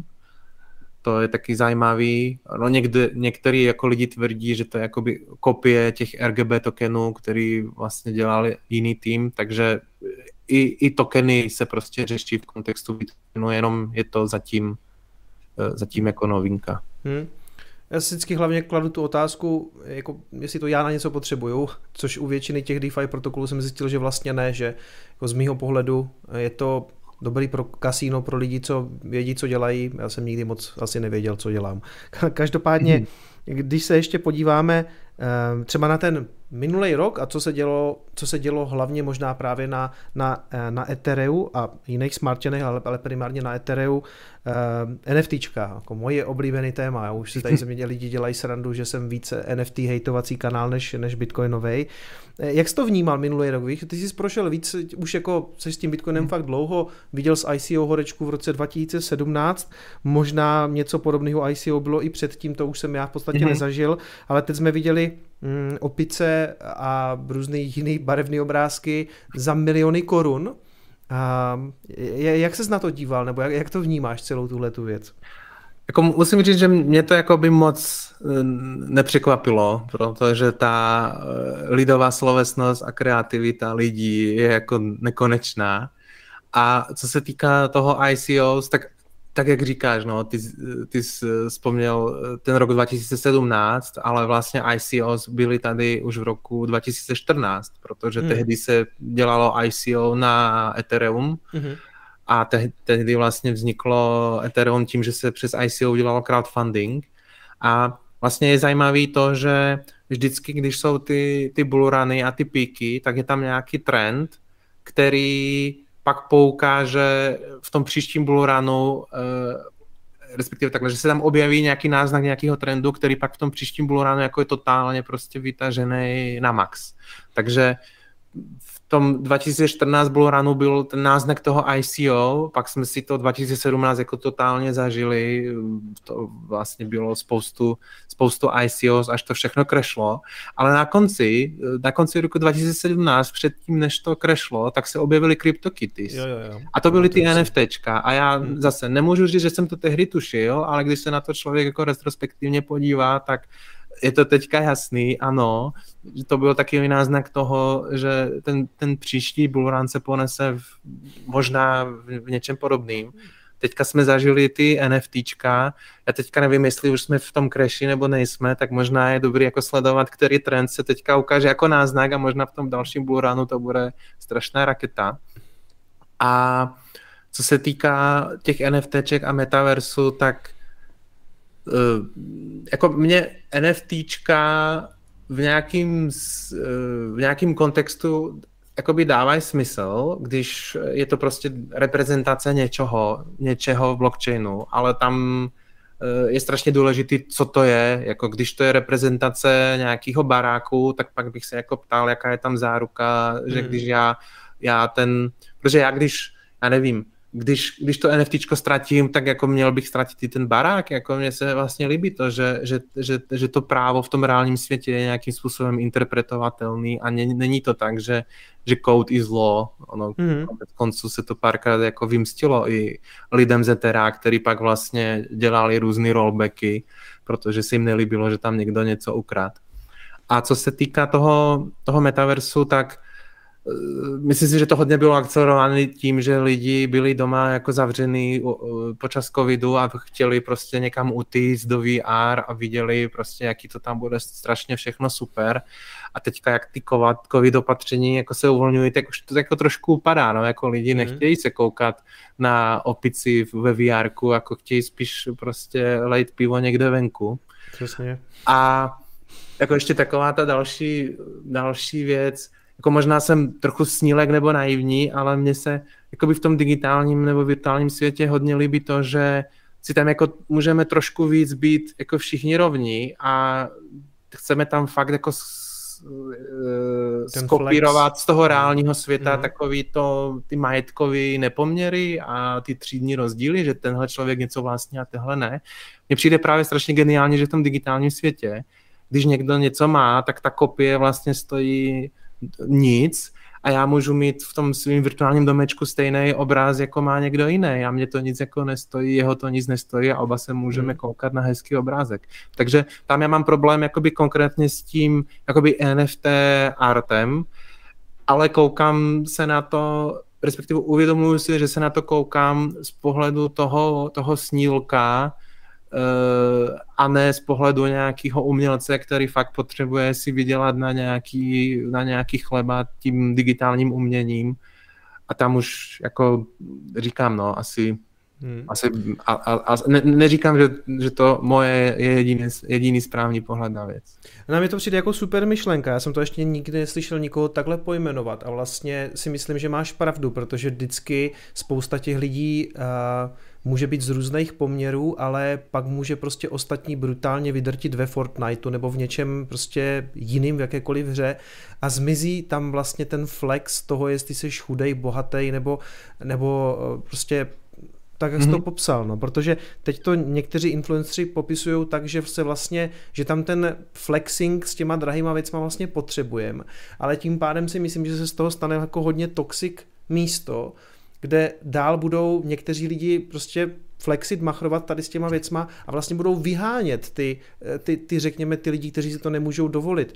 Mně přijde prostě už úplně jako šílený. Ono, když se podíváš na ty NFTčka, tak je vidět, že mm, takový ty sbírky, které nejsou tak zajímavé, ne takový ty blue chipy, to prostě všechno popadalo. A pořád si docela dobře drží hodnotu právě třeba ty board apes nebo ti kryptopankové, ti teďka taky trošku spadly, ale jako to jsou částky pro normálního smrtelníka samozřejmě úplně jako zmarzu, jo. to prostě na ty opice hmm. jsou pořád někde kolem, myslím, že mají floor price kolem 100 Ether, Ethereum dneska nějaký, no prostě kolem těch 4 milionů a jako hmm proč, jo.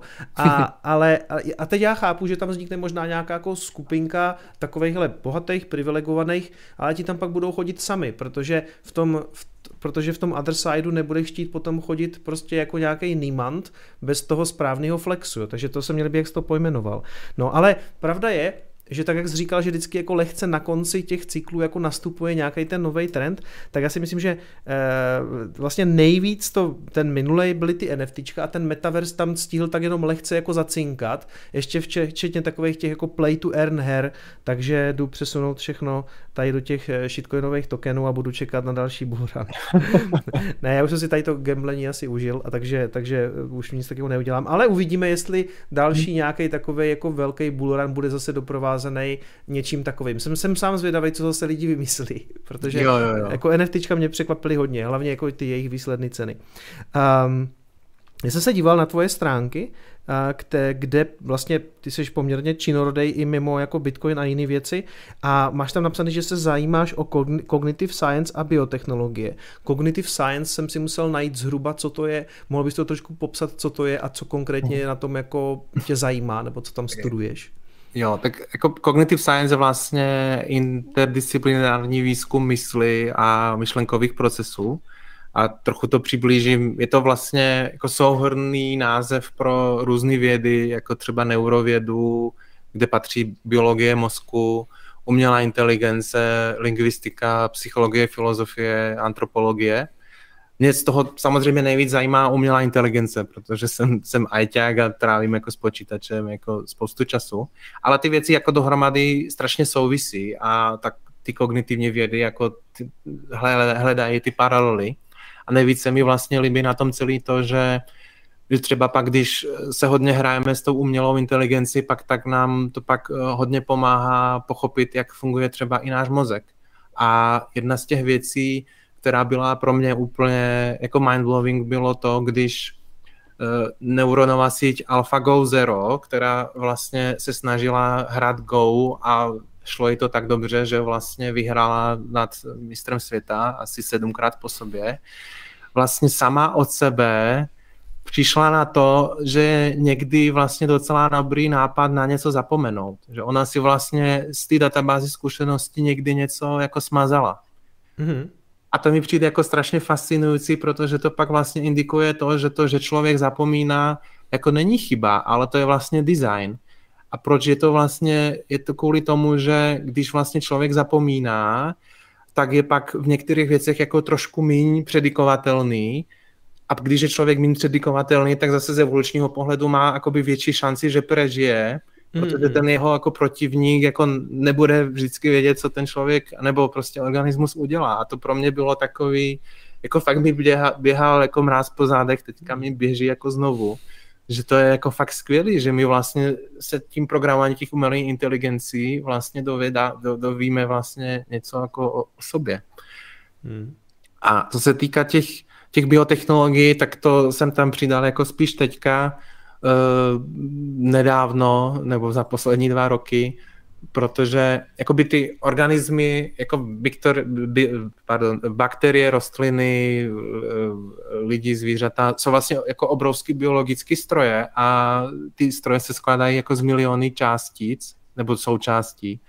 A každá se eh, vlastně řídí nějakým programem, nějakým principem. A dneska už jsme vlastně v době, kdy vlastně těm principům jako docela dobře začínáme rozumět a i vědomně můžeme se snažit ty principy a programy jako programovat.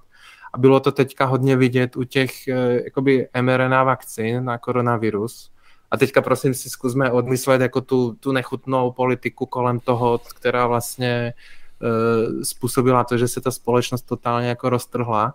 Ale v podstatě jsme byli jako schopni v horizontu jednotek dnů udělat jakoby biologický program ve formě toho mRNA jakoby kódu, který byl schopný vlastně podle zadání vyrobit nějaký protein. To je pro mě jako něco, co kdysi nebylo jakoby možný a dneska vlastně ta mašina, ten uh, mRNA nebo DNA printer stojí jakoby jednotky tisíc dolarů. Jako myslím si, že tak, jak když jsme neměli doma 3D tiskárny a dneska máme, tak možná v horizontu pěti let jako doma budeme mít jako skutečně ty různé DNA, RNA printery hmm. a neříkám, že si budeme jakoby tisknout jako vakcíny a práci to do těla, ale myslím si, že to má nějaký potenciál, když třeba budeme moci uh, vypěstovat bakterii nebo vzít existující bakterii a naočkovat ji tak, že místo škodlivého plynu bude vyrábět nějaký živočišný protein, který vlastně pak eh, nahradí eh, ten nedostatek eh, živočišních bílkovin v nějakém státě třeba. Mm-hmm. Tak si budeme takhle vyrábět doma vakciny a rovnou si do nich přidáme i vlastní čipy od, od Tropic Jo, jo, a ještě trošku jako proteinu, aby jsme to měli s tím masičkem. um, Jedna věc, na kterou jsem narazil na tvých stránkách, mám to tady jako takovou bonusovou otázku, než se podíváme na otázky od diváků. Přátelé, jsem zapomněl úplně zmínit. Můžete se ptát hosta samozřejmě jako při každém streamu. Odkaz máte v popisku videa, anebo je QR kód přímo v obraze, takže už tam nějaké otázky jsou. Pokud chcete Pavlovi položit otázku, tak můžete samozřejmě ještě přidávat. A já jdu řekněme na tu eh, bonusovou otázku, co tady, co tady mám, než se na ty dotazy podíváme. Našel jsem tam projekt Vibrátor 2.2. Ty spolupracoval na takovým zajímavým projektu. Co, co, co to bylo?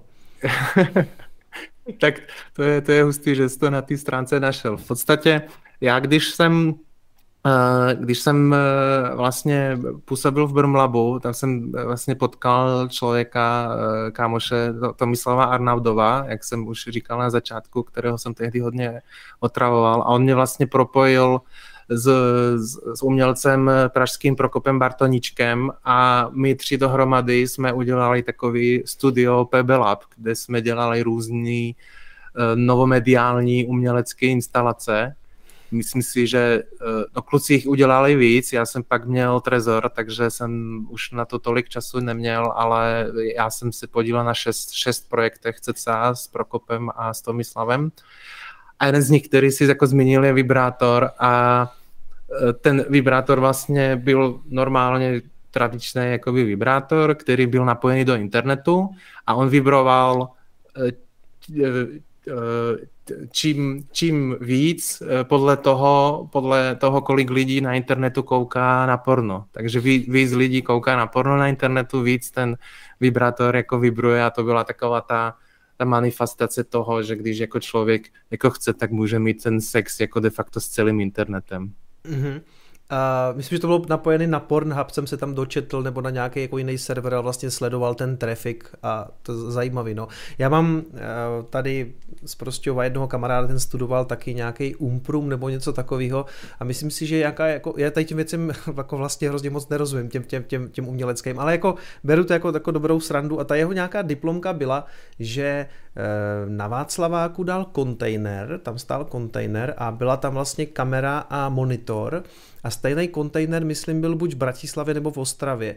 A ty jsi mhm. vlastně jako vešel do toho kontejneru a tam byla ta ledková stěna a ty jsi jako viděl do té Prahy, do toho kontejneru. To byla, Aha. myslím, to byla buď, buď jeho maturitní projekt nebo, nebo diplomka. A já jsem říkal tak jako, k čemu to je? A on říká, hej, to je prostě jako umění. A já jsem říkal, jo, jo, to je, tak to je v pořádku, tomu, tomu, já, tomu já nerozumím. Ale jako koncept to byl zajímavý, prostě, jo, já to tady ty koncepty prostě, je, je, to, je to zvláštní, člověk tomu musí jako, jako přijít na chuť. Každopádně, pojďme na otázky od diváků. Je tady otázka od Pavla. Co říkáte na Pizza Day Prague? Bylo skvělé se tam s tebou potkat, díky za všechno. Jo, určitě, určitě to bylo skvělé. Já už jsem vlastně eh, Pizza Day jako dneska jako o tom, o tom říkal jako jedna z těch OG konferencí. Eh, je, je, je, to fajn v tom, že ta konference má cca, nevím, 100 až 200 lidí, neumím to teďka odhadnout a dá se tam vlastně popovídat de facto se, se všema a bylo vlastně fajn i po, po covidu a takový ty jako izolaci si s těma lidma jako popovídat Vymysleli jsme v to spoustu jakoby dobrých nápadů, co se týká Bitcoinu, eh, možná některé i uvidíme v Trezoru, takže mě taková ta socializace vlastně hodně chyběla a právě i v kontextu třeba ty BTC Miami, kde to bylo všechno o tom, hmm. uh, já nevím, lobování a prostě Salvador, že nakupuje za státní peníze bitcoiny a nevím co všechno, tak to bylo takový ten hezký protipol, kde to byl ten Eh, cypherpunk eh, OGs, který vlastně řešili, že no, ale my bychom vlastně jako skrz tu kryptografii jako měli dělat tu společenskou změnu a ne, ne že tady prostě oslavujeme jako nějakýho jako diktátora, který za, státní, za státní peníze danových poplatníků vlastně nakupuje bitcoiny. Mm-hmm. Uh, Sofie se ptá, kdy se můžeme těšit na nový Trezor s Tropic chipem a jak se bude jmenovat. My jsme vlastně ty témata probrali tak trochu zvlášť, jako nový Trezor faceliftovaný ano. vlastně poměrně brzo, Tropic chip, eh, taky jsme se o tom bavili a teď teda Trezor mm-hmm. s Tropicem. Jo, no vlastně jak to říct, my v podstatě ten, ten facelift děláme tak, že tam bude místo i na ten Tropic chip a mm-hmm. když ten Tropic chip bude otestovaný a bude fungovat tak, jak má, tak ho tam prostě dáme. Hmm. A když ještě ne, tak bude tam prostě verze bez toho Tropic chipu a s tím Tropic chipem. A pak co se týká toho, toho Trezoru, jak jsem říkal, toho Mercedesu, kde bude úplně všechno, tak tam určitě ten Tropic. Hmm. Tropic Přátelé, ale neodkládejte nákup Trezoru kvůli tomu, že čekáte na nový model, ono to asi nějakou dobu potrvá a tady v těch světech samozřejmě dochází k různým spožděním, takže nechcete mít, nechcete mít eh, svoje mince v softwarových peněženkách. Nedávno se mi stalo, je to tak možná dva měsíce, kdy mi kluk jeden psal, že měl všechno jako v Exodu a na hmm. počítači a prostě to zmizelo. Jako jeden den se probudil a, a prostě byly tam odeslány transakce, takže prostě nějaký hack nebo něco tady v tom smyslu. To se to skutečně jako s Trezorem nehrozí, takže pokud můžete, kupte Trezor co nejdřív. A já nechci jako malovat jako čerta na zeď, ale ono stačí ještě, že přijde nějaký bullrun a pak ty trezory jako nebudou. Podobně mm-hmm. jako ty PlayStationy. Tam taky vlastně ten, ty supply chainy jsou totálně nepředvídatelný a může se to zaseknout, jednou se to zasekne na čipu, pak se to zasekne na něčím jiným. Teďka zrovna, eh, zrovna Pepa mi říkal, že papír je strašně drahý, vlastně jako vytisknout knížku jako není vůbec žádná sranda dneska. A hmm. kdo ví, jako co bude chybět eh, příště. No. Slyšel jsem, že 80% niklu, který je potřeba pro výrobu oceli, vlastně pochází z Ruska, hmm. takže může se to pak šprajcnout úplně na čemkoliv. Mm-hmm. Anonym se ptá, dobrý večer, plánujete zvýšit podporu DeFi shitcoinů? Špatně se mi s téčkem Gambly. Jsem omezený na Ethereum a další EVM chainy. No, já teda nejsem expert na DeFi ani na Ethereum, ale mám za to, že jako většina těch smart kontraktů jako lze použít. Nicméně určitě nějaký jako složitější věci fungují jenom třeba s Metamaskem a tam zase jako není to moje, není to moje expertíza. Mm-hmm. A je to třeba tak, že do Trezoru musíte na, na ty altcoiny takhle jako přijímat třeba víc lidí, protože chápu, že už jenom se samotným Bitcoinem je docela dost práce a teď lidi chtějí gamblit eh, se shitcoinama, tak jestli tohle to je třeba u toho, v tom hiringu, jestli je to třeba problém. No my v podstatě teďka poslední rok jako děláme víceméně jenom bitcoinové věci, co se týká, hmm. co se týká trezoru a jako kdybych měl být jako upřímný, tak to není moc jako cítit na těch, těch jako prodejích. Takže oni lidi spíš říkají, že když tam tohle dáte, tak já si to koupím, ale mm, jako upřímně, co se mě týká, a já teďka si uvědomuju, že uh, že možná někdy jakoby ten můj pohled je trošku jiný než ten biznisový a hmm. jako přizvukuju, že já jsem jakoby co-founder, který má nějakou vizi, ale ta, ta firma jako má jako vlastní dynamiku, takže co chci vlastně říct je, že mi přijde lepší jako devotovat jak se to řekne eh, po slovo, po Delegovat to někam? Nebo, nebo no, co, nebo... spíš jako věnovat svůj čas jo, tak. a čas jako lidí v Satoshi jako bitcoinový misi, ať se prostě zvětšuje ten počet lidí, co používají bitcoin a tím vlastně hmm. zvyšovat ty prodeje uh, trezoru, protože jako honit se úplně za, za vším je pro nás obrovské defokus a mentální jakoby, hmm. zátěž. Já to úplně chápu, já tady ten rozpor jsem řešil i s Markem, eh, jak mm-hmm. on to má jako s podporou vlastně jako jiných těch altcoinů a tak a, a on taky vlastně říkal, že eh, jako lidi, lidi to tam chtějí mít zkrátka, proto to tam je, že jo, prostě. A jako myslím si, že je vidět, že ten, tenhle ten jako fokus na altcoiny, že se na něho zaměřil právě třeba ten Ledger, který tam má všechny taky ty bells and whistles, eh, zobrazování mm. NFTček a web 3.0 věci, jenže to je otázka, jestli ty věci tady za dva roky budou, že jo, takže to je potom jako vlastně dost náročný se rozhodnout, co tam vlastně má, víte, co má nějaký smysl. Chápu, no. Já ještě vlastně k tomu dodám to, že jak teďka krešla ta luna, hmm. tak já jsem se schválně koukal na Twitteru, eh, dal jsem do searche normálně jako Ventru Trezor Luna a našlo hmm. mi to nějaký posty ze, já nevím, srpen, září 2021. Jako myslím si, že kdybychom to teďka, teda tehdy jako naimplementovali, tak by nám to trvalo jako pár pár uh, měsíců a my bychom to pustili mezi lidi zrovna jako v ten jako nejhorší moment, kdyby jo. vlastně... A vlastně navíc ještě úplně zbytečná práce, že jo? No, no, no. Takže bys, nejenom, že to, že to by to bylo zbytečné, ale ještě bychom lidi nahnali do ty největší jakoby pasti. Mm. Protože já si uvědomuju i tu jako zodpovědnost, že my když tam něco dáme, tak pak lidi si řeknou, jo, tak když Satoshi Labs tam přidali mm. tu lunu, tak je to asi dobrý, no a tak pak jako je to jako nepříjemný. No. Ne, nechci dělat nějakou zlatou klec kolem trezoru, na druhou stranu jako ta zodpovědnost tam jako je. Chápu, chápu, no. A Sofie se ptá, jak recyklovat starší model Trezoru. Říká se, že si nemáte brát Trezor z druhé ruky.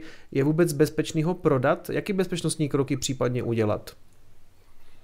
Mm, no, tak jako nejlepší je prostě samozřejmě ten trezor neprodávat, je jako nevím, jako je, si představit úplně tu životní situaci, kdyby člověk potřeboval jako prodat trezor, když novej stojí, a nevím, prostě 80 dolarů a jestli ho prodávat za těch 40, takže pokud nemusíte prodávat, tak si ho neprodávejte.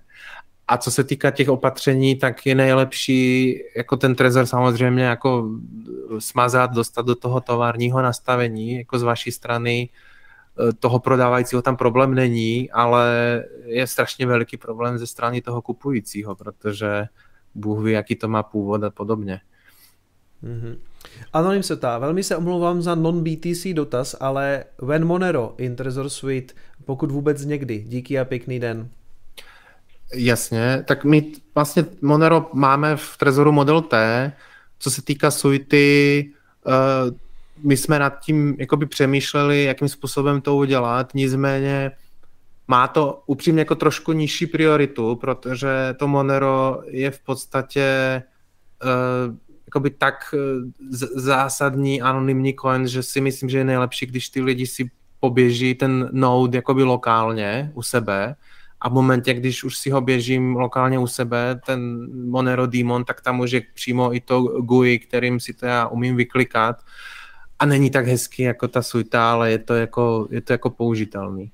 Zase dělat uh, integraci takovou hezkou, lightweightovou Monera do suity, to se mi jako nelíbí, protože máme anonymní coin, ale pak vlastně ta suita by se ptala jakoby našich jako backendů na ty zůstatky těch anonymních coinů.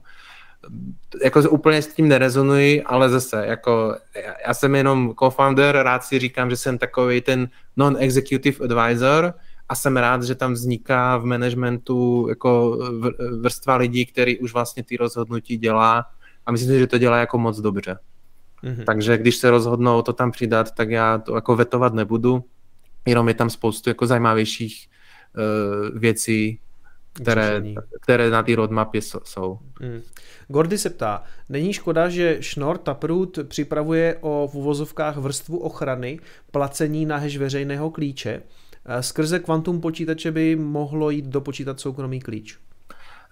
To, to je dobrý dotaz, ono se to jako docela často opakuje možná jako vysvětlím, o co tam jde. Eh, dřív, dřív, eh, dřív třeba u Segvitu, ale u, těch starších adres se vlastně platilo ne na public klíč, ale platilo se na hash toho public klíče hmm. a existuje tam jakoby teorie, asi podepřená nějakou praxi, že když máme public klíč, tak pomocí kvantového počítače se dá spočíst privátní klíč ale když, když platím na ten hash public klíče, tak to prostě nejde, protože ten hash nelze na tom kvantovém počítači jakoby eh, otočit, revertovat.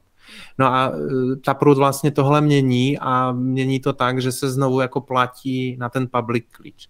Nicméně tam je jako zajímavý protiargument ten, že když Bitcoin jakoby začínal, tak všechny ty ty, ty adresy byly pay to papky jenom, že se platilo na ten public klíč a pak až později, a nevím, jestli to bylo jednotky měsíců nebo třeba i rok, přišlo to platění na pay to papky hash, kde už se platilo na ten hash. Takže si myslím, že kdyby měl někdo kvantový počítač, měl by revertovat ty, ty veřejný klíče na ty soukromí, tak asi by šel nejdřív po těch Satoshiho coinech hmm. ze začátku blockchainu a ne po těch taprutových.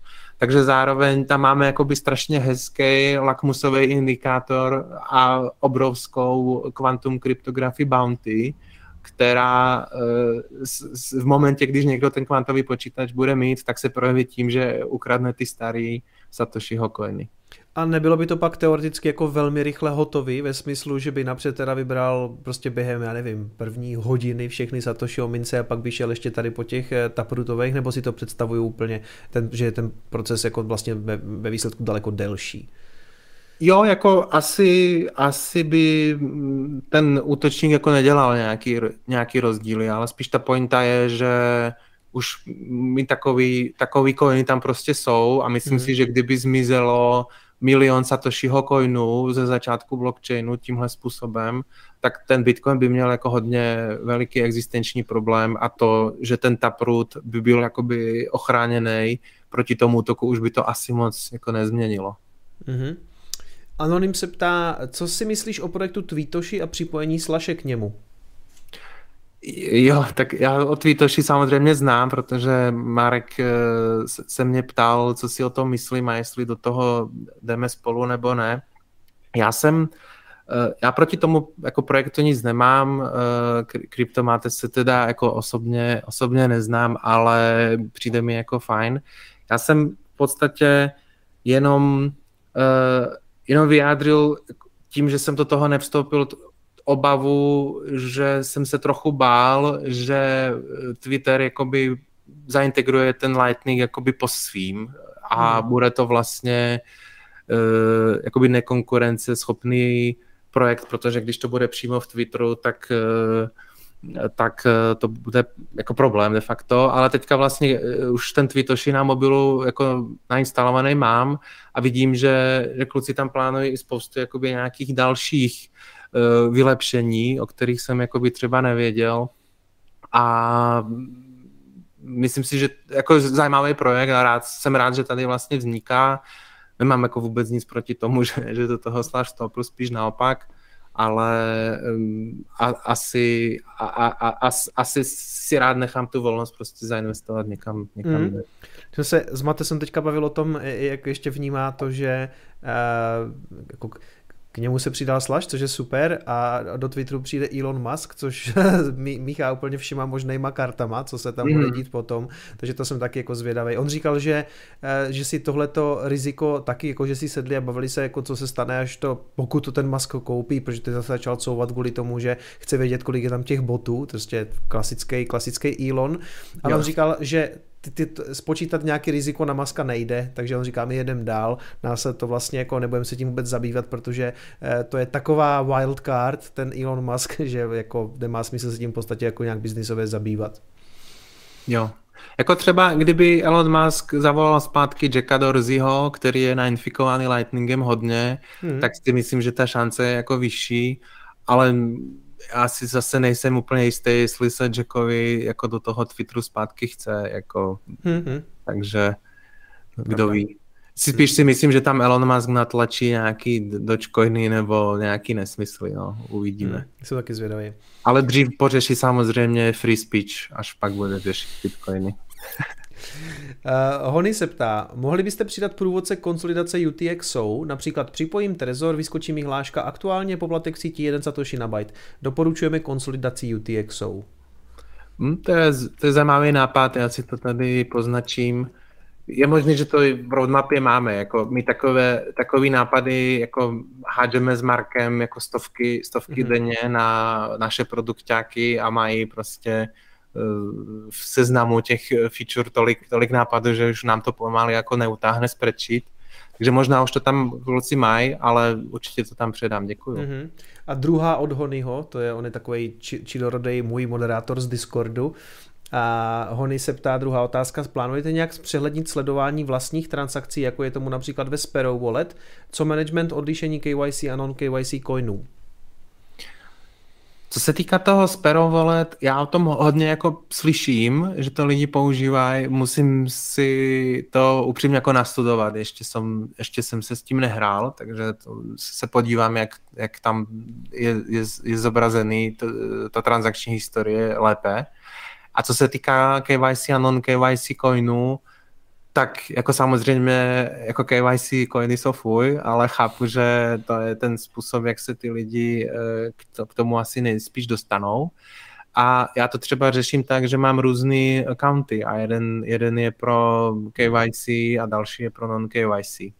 Mm-hmm. Případně jsou různý schémata další, mít víc trezorů, mít víc passphrasy, takže eh, takhle. Míchat jakoby KYC a non-KYC coiny v, v, jedným, v jednom accountu je jako eh, ruská roleta. No. Tam se člověk jednou po, mm. uklikne a velký špatný. Takže v tomto jednoduše uh, udělat si account zvlášť na non-KYC mince a no. udržovat prostě dva, dva accounty, jasně.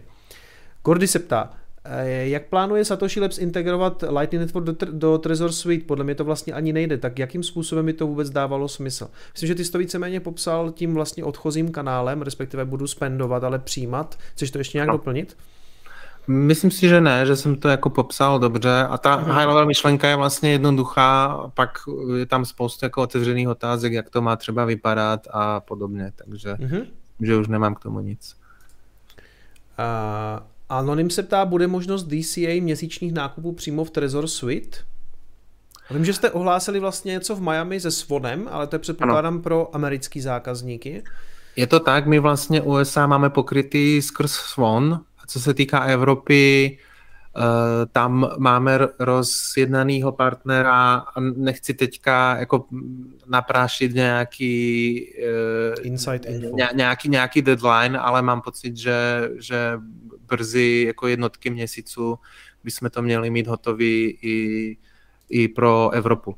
Ale to není ani insider info, jenom nechci slibovat eh, Jasně. Ně, něco, když vlastně naposled jsem o tom slyšel jako před měsícem, možná se ten estimate nějak posunul. Ale určitě ten plán DCA pro Evropu je vlastně úplně od začátku jenom Evropa, co se týká regulací a ty různosti různých legislativních odlišností je i komplikovanější než USA. Mm.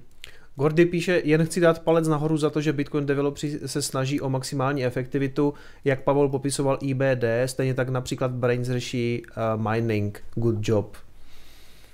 Tak, taky, taky. Já, já vlastně, uh, je mi to trochu líto, ale jako já nemám, nemám moc čas sledovat ten mining a teďka jsem zrovna jako potkal uh, na tom Pizza Day Honzu Čapka z Brains a taky mi vlastně říkal hodně, uh, kolik tam, co se týká miningu, jako optimalizují a tak, takže hmm. taky se po to podepisuju, jenom to nestíhám sledovat, protože vlastně pro existenci Trezoru ten mining jako důležitý není ale pro existenci Bitcoinu naopak ten mining je sakra důležitý. Hmm, je, děje se toho spousta. No. Uh, Gordy se ptá opět, nechce Trezor Suite umožnit eh, generování více adres pomocí Advanced Settings? Můj BTC Pay server občas vygeneruje adresy, které Suite nevidí. Hledám, hledá tuším prvních 20 je to tak. My vlastně kvůli tomu, aby jsme nezatěžovali servery, jsme ten BIP44 navrhli tak, že pokud je v sérii po sobě 20 nevyužitých adres, tak se ten takzvaný account discovery nebo proces objevení adres jako zastaví. Pardon. A jako jedno z řešení je prostě na tu 20. adresu si poslat nějakou částku a pak ten, ten proces jako půjde dál. dál. Hmm. Je to takový, jako řešení eh, neúplně optimální, ale třeba jakoby v kontextu, v kontextu toho, že ze Suitou lze použít vlastní node, myslím si, že ten takzvaný gap limit tam, eh, když tam není konfigurovatelný, tak minimálně by měl být někde v roadmapě, že pro vlastní node by tohle mělo jít nastavit, protože to už pak ta, ta složitost nejde jako za náma, ale za tím, kdo běží ten vlastní node. Mm-hmm. Já ten, tenhle ten problém vlastně řeším s BTC serverem taky, protože já nevím, jakým způsobem on to dělá a on pak generuje ty adresy jako všelijak a já vlastně pak v Trezoru vidím jenom jak kdyby část toho, mhm. co se z toho e-shopu, co vlastně z toho e-shopu přišlo a dělám to tak, že vlastně jdu do BTC Pay serveru a tam on nageneruje vlastně jako všechno mi to ukáže a já si, já si pak udělám v podstatě jednu transakci, akorát, že pak se to tím pádem jako všechno, uh, no udělá se z toho prostě jako kdyby jedna transakce, v podstatě se to sweepne jakože do, do, do jednoho. Jo, jo. No. A jasně, uh, Vojtěch se ptá, when coin, join? Jasně, no my pracujeme na CoinJoinu už víceméně asi rok uh, on and off, uh, poslední půl rok od listopadu vlastně hodně intenzivně. Uh, zase to je ten samý problém jako s tím Lightningem, jako my se snažíme ten conjoin udělat dobře a myslím si, že teďka už máme řešení, že z té usability stránky to bude fakt totálně jako vymazlený, až bych řekl jako primitivní a teďka už zbývá v uvozovkách jenom to jako naprogramovat. Takže jako můj můj cíl je mít to někdy do konce roku, ale zase jako ne, nejsem v pozici tady jako házet ty, ty estimaty, jsou tam ještě nějaký ty unknown unknowns a podobně. Můžeš možná pro ty, kteří teďka mhm. neví, o čem se bavíme, co ten CoinJoin uh, jako lidem přinese? CoinJoin je vlastně možnost eh, míchat si svý coiny s jinýma uživatelama Trezoru, potažmo později i s jinýma uživatelma Bitcoinu jakoby obecně. A vlastně to funguje tak, že já si některé coiny jako označím, že je chci takzvaně conjoinovat s ostatníma a pak uh, uh, pak nechám připojený trezor a ta, ta suita jako ve správný moment uh, přibližně, já nevím, teďka myslím jednou za hodinu se spojí s ostatníma účastníkama, kteří jsou stejně připojení a vytvoří transakci, která nám ty coiny jako navzájem promíchá. Mhm. Účel toho conjoinu je vlastně uh, zlepšit tu takzvanou fungibility těch coinů, jako zaměnitelnost a vlastně zmást tu, tu chain analýzu těch transakcí, protože pak uh, ta conjoinová transakce vlastně v blockchainu vypadá tak, že má třeba jakoby stovku vstupů a stovku výstupů a není úplně jasný, jako kdo, kdo je kdo Eh, kdo se s kým jako, hmm. který vstup a který výstup jako patří k sobě. A kdybych si chtěl nějakým způsobem zvýšit soukromí a zbavit se nějaké KYC stopy, eh, je tohle to cesta?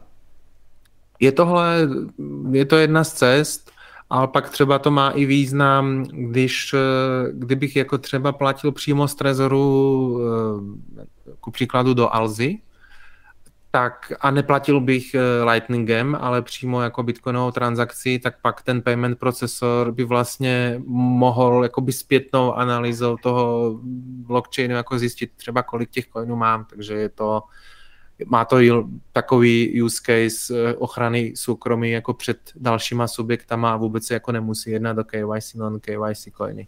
Mm-hmm.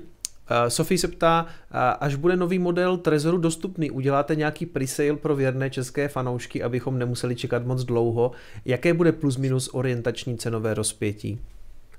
To cenové rozpětí jako těžko teďka říct. Uh, No, kromě jiného, tady máme inflaci, takže já když teďka slibím, slibím, že to bude stát, eh, já nevím kolik korun, tak příští, teda koncem roku nebo začátkem příštího roku to může být někde úplně jinde.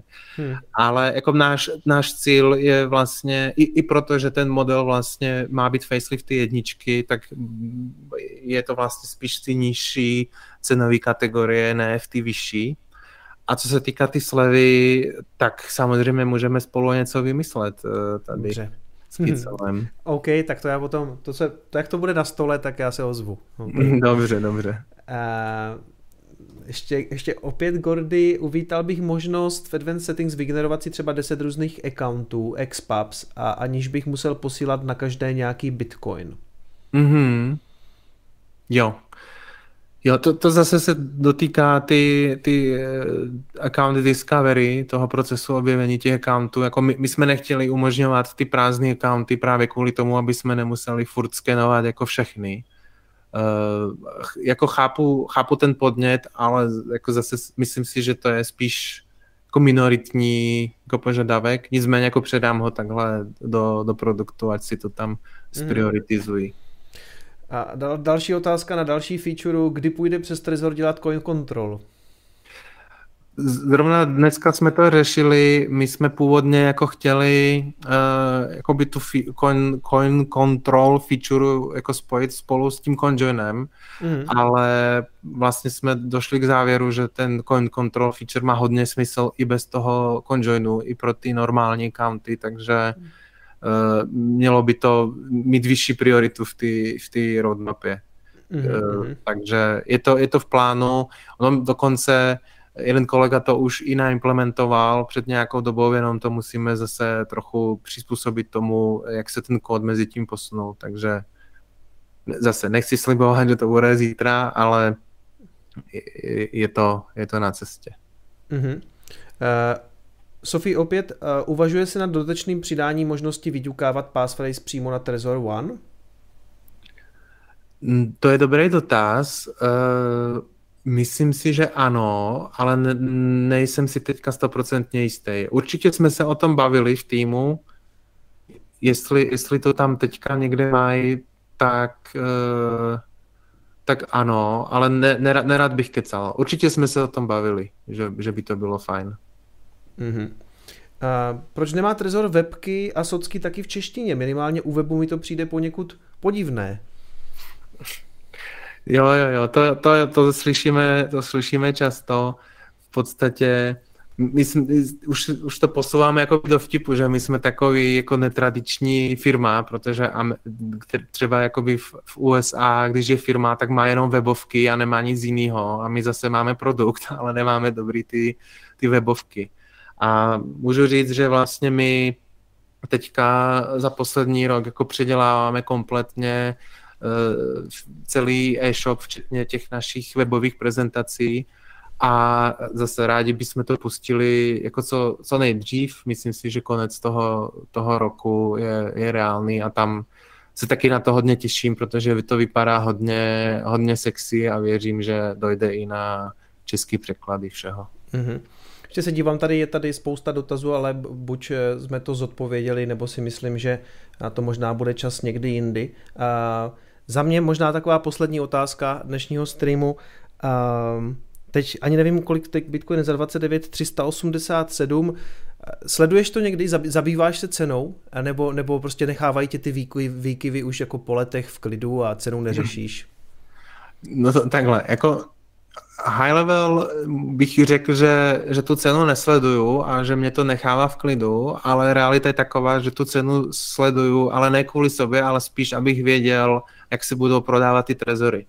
Protože když, když vlastně ten Bitcoin jde nahoru, tak ty prodeje vidíme, že jdou jako taky nahoru a když to tak jako osciluje kolem, kolem eh, nechci říct, že kolem nuly, ale kolem ty stabilní hodnoty, nebo to jde dolů, tak ty, ty prodeje jsou spíš chladnější. A co se týká jako ty, ty ceny, tak já jsem vlastně zažil ten pád v roku 2011, kdy vlastně ten Bitcoin šel z 2 dolarů na 32 a pak to padlo snad na 1 cent ale to jsem ještě tehdy úplně nepochopil, co se stalo a ne, mm-hmm. nezačal jsem jako stekovat.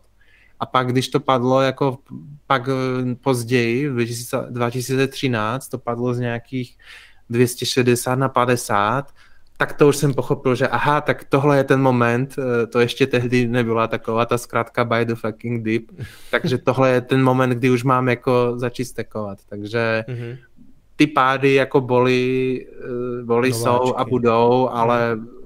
tak znáte to všichni, prostě DCAčko je super strategie a samozřejmě jako neodlejvat do Bitcoinu jako víc peněz, než jsem ochotný jako ztratit. To, to jako určitě nešahat na nějaký životní, životní hmm. rezervy.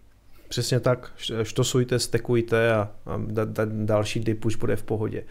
Pavle, já, já ti strašně moc děkuju za to, že dneska si udělal čas si s náma přijít eh, popovídat a taky ti strašně moc chci poděkovat za to, co za tu dobu, co v tom aktivně působíš pro, pro eh, Bitcoin všechno udělal. Díky moc a děkujeme za Trezor. Já taky hodně děkuji za pozvání a taky za tenhle večer, jako hodně jsem si to užil a těším se, až se potkáme osobně někdy. Jo. Super, těším se na to taky. Pro mě to bylo taky skvělé, spoustu věcí jsem se dozvěděl. Díky, měj se a dobrou noc. Ahoj. Ahoj, dobrou noc. Tak přátelé, je to za námi.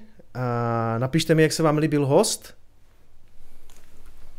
Já dneska, přátelé, píšete Pavel Kapacita, jo, jo, jo, a to, já jsem věděl, že dneska se všichni dozvíme o Bitcoinu a i o té historii a vlastně i o Trezoru strašně moc věcí, takže jsem i rád, že tentokrát to bylo technicky všechno v pořádku, internet držel, prostě zvukově to bylo dobrý, jsem fakt za to hrozně rád, takže i na záznamu si myslím, že to bude, že to bude fajn, myslím, že to bylo fakt výživný.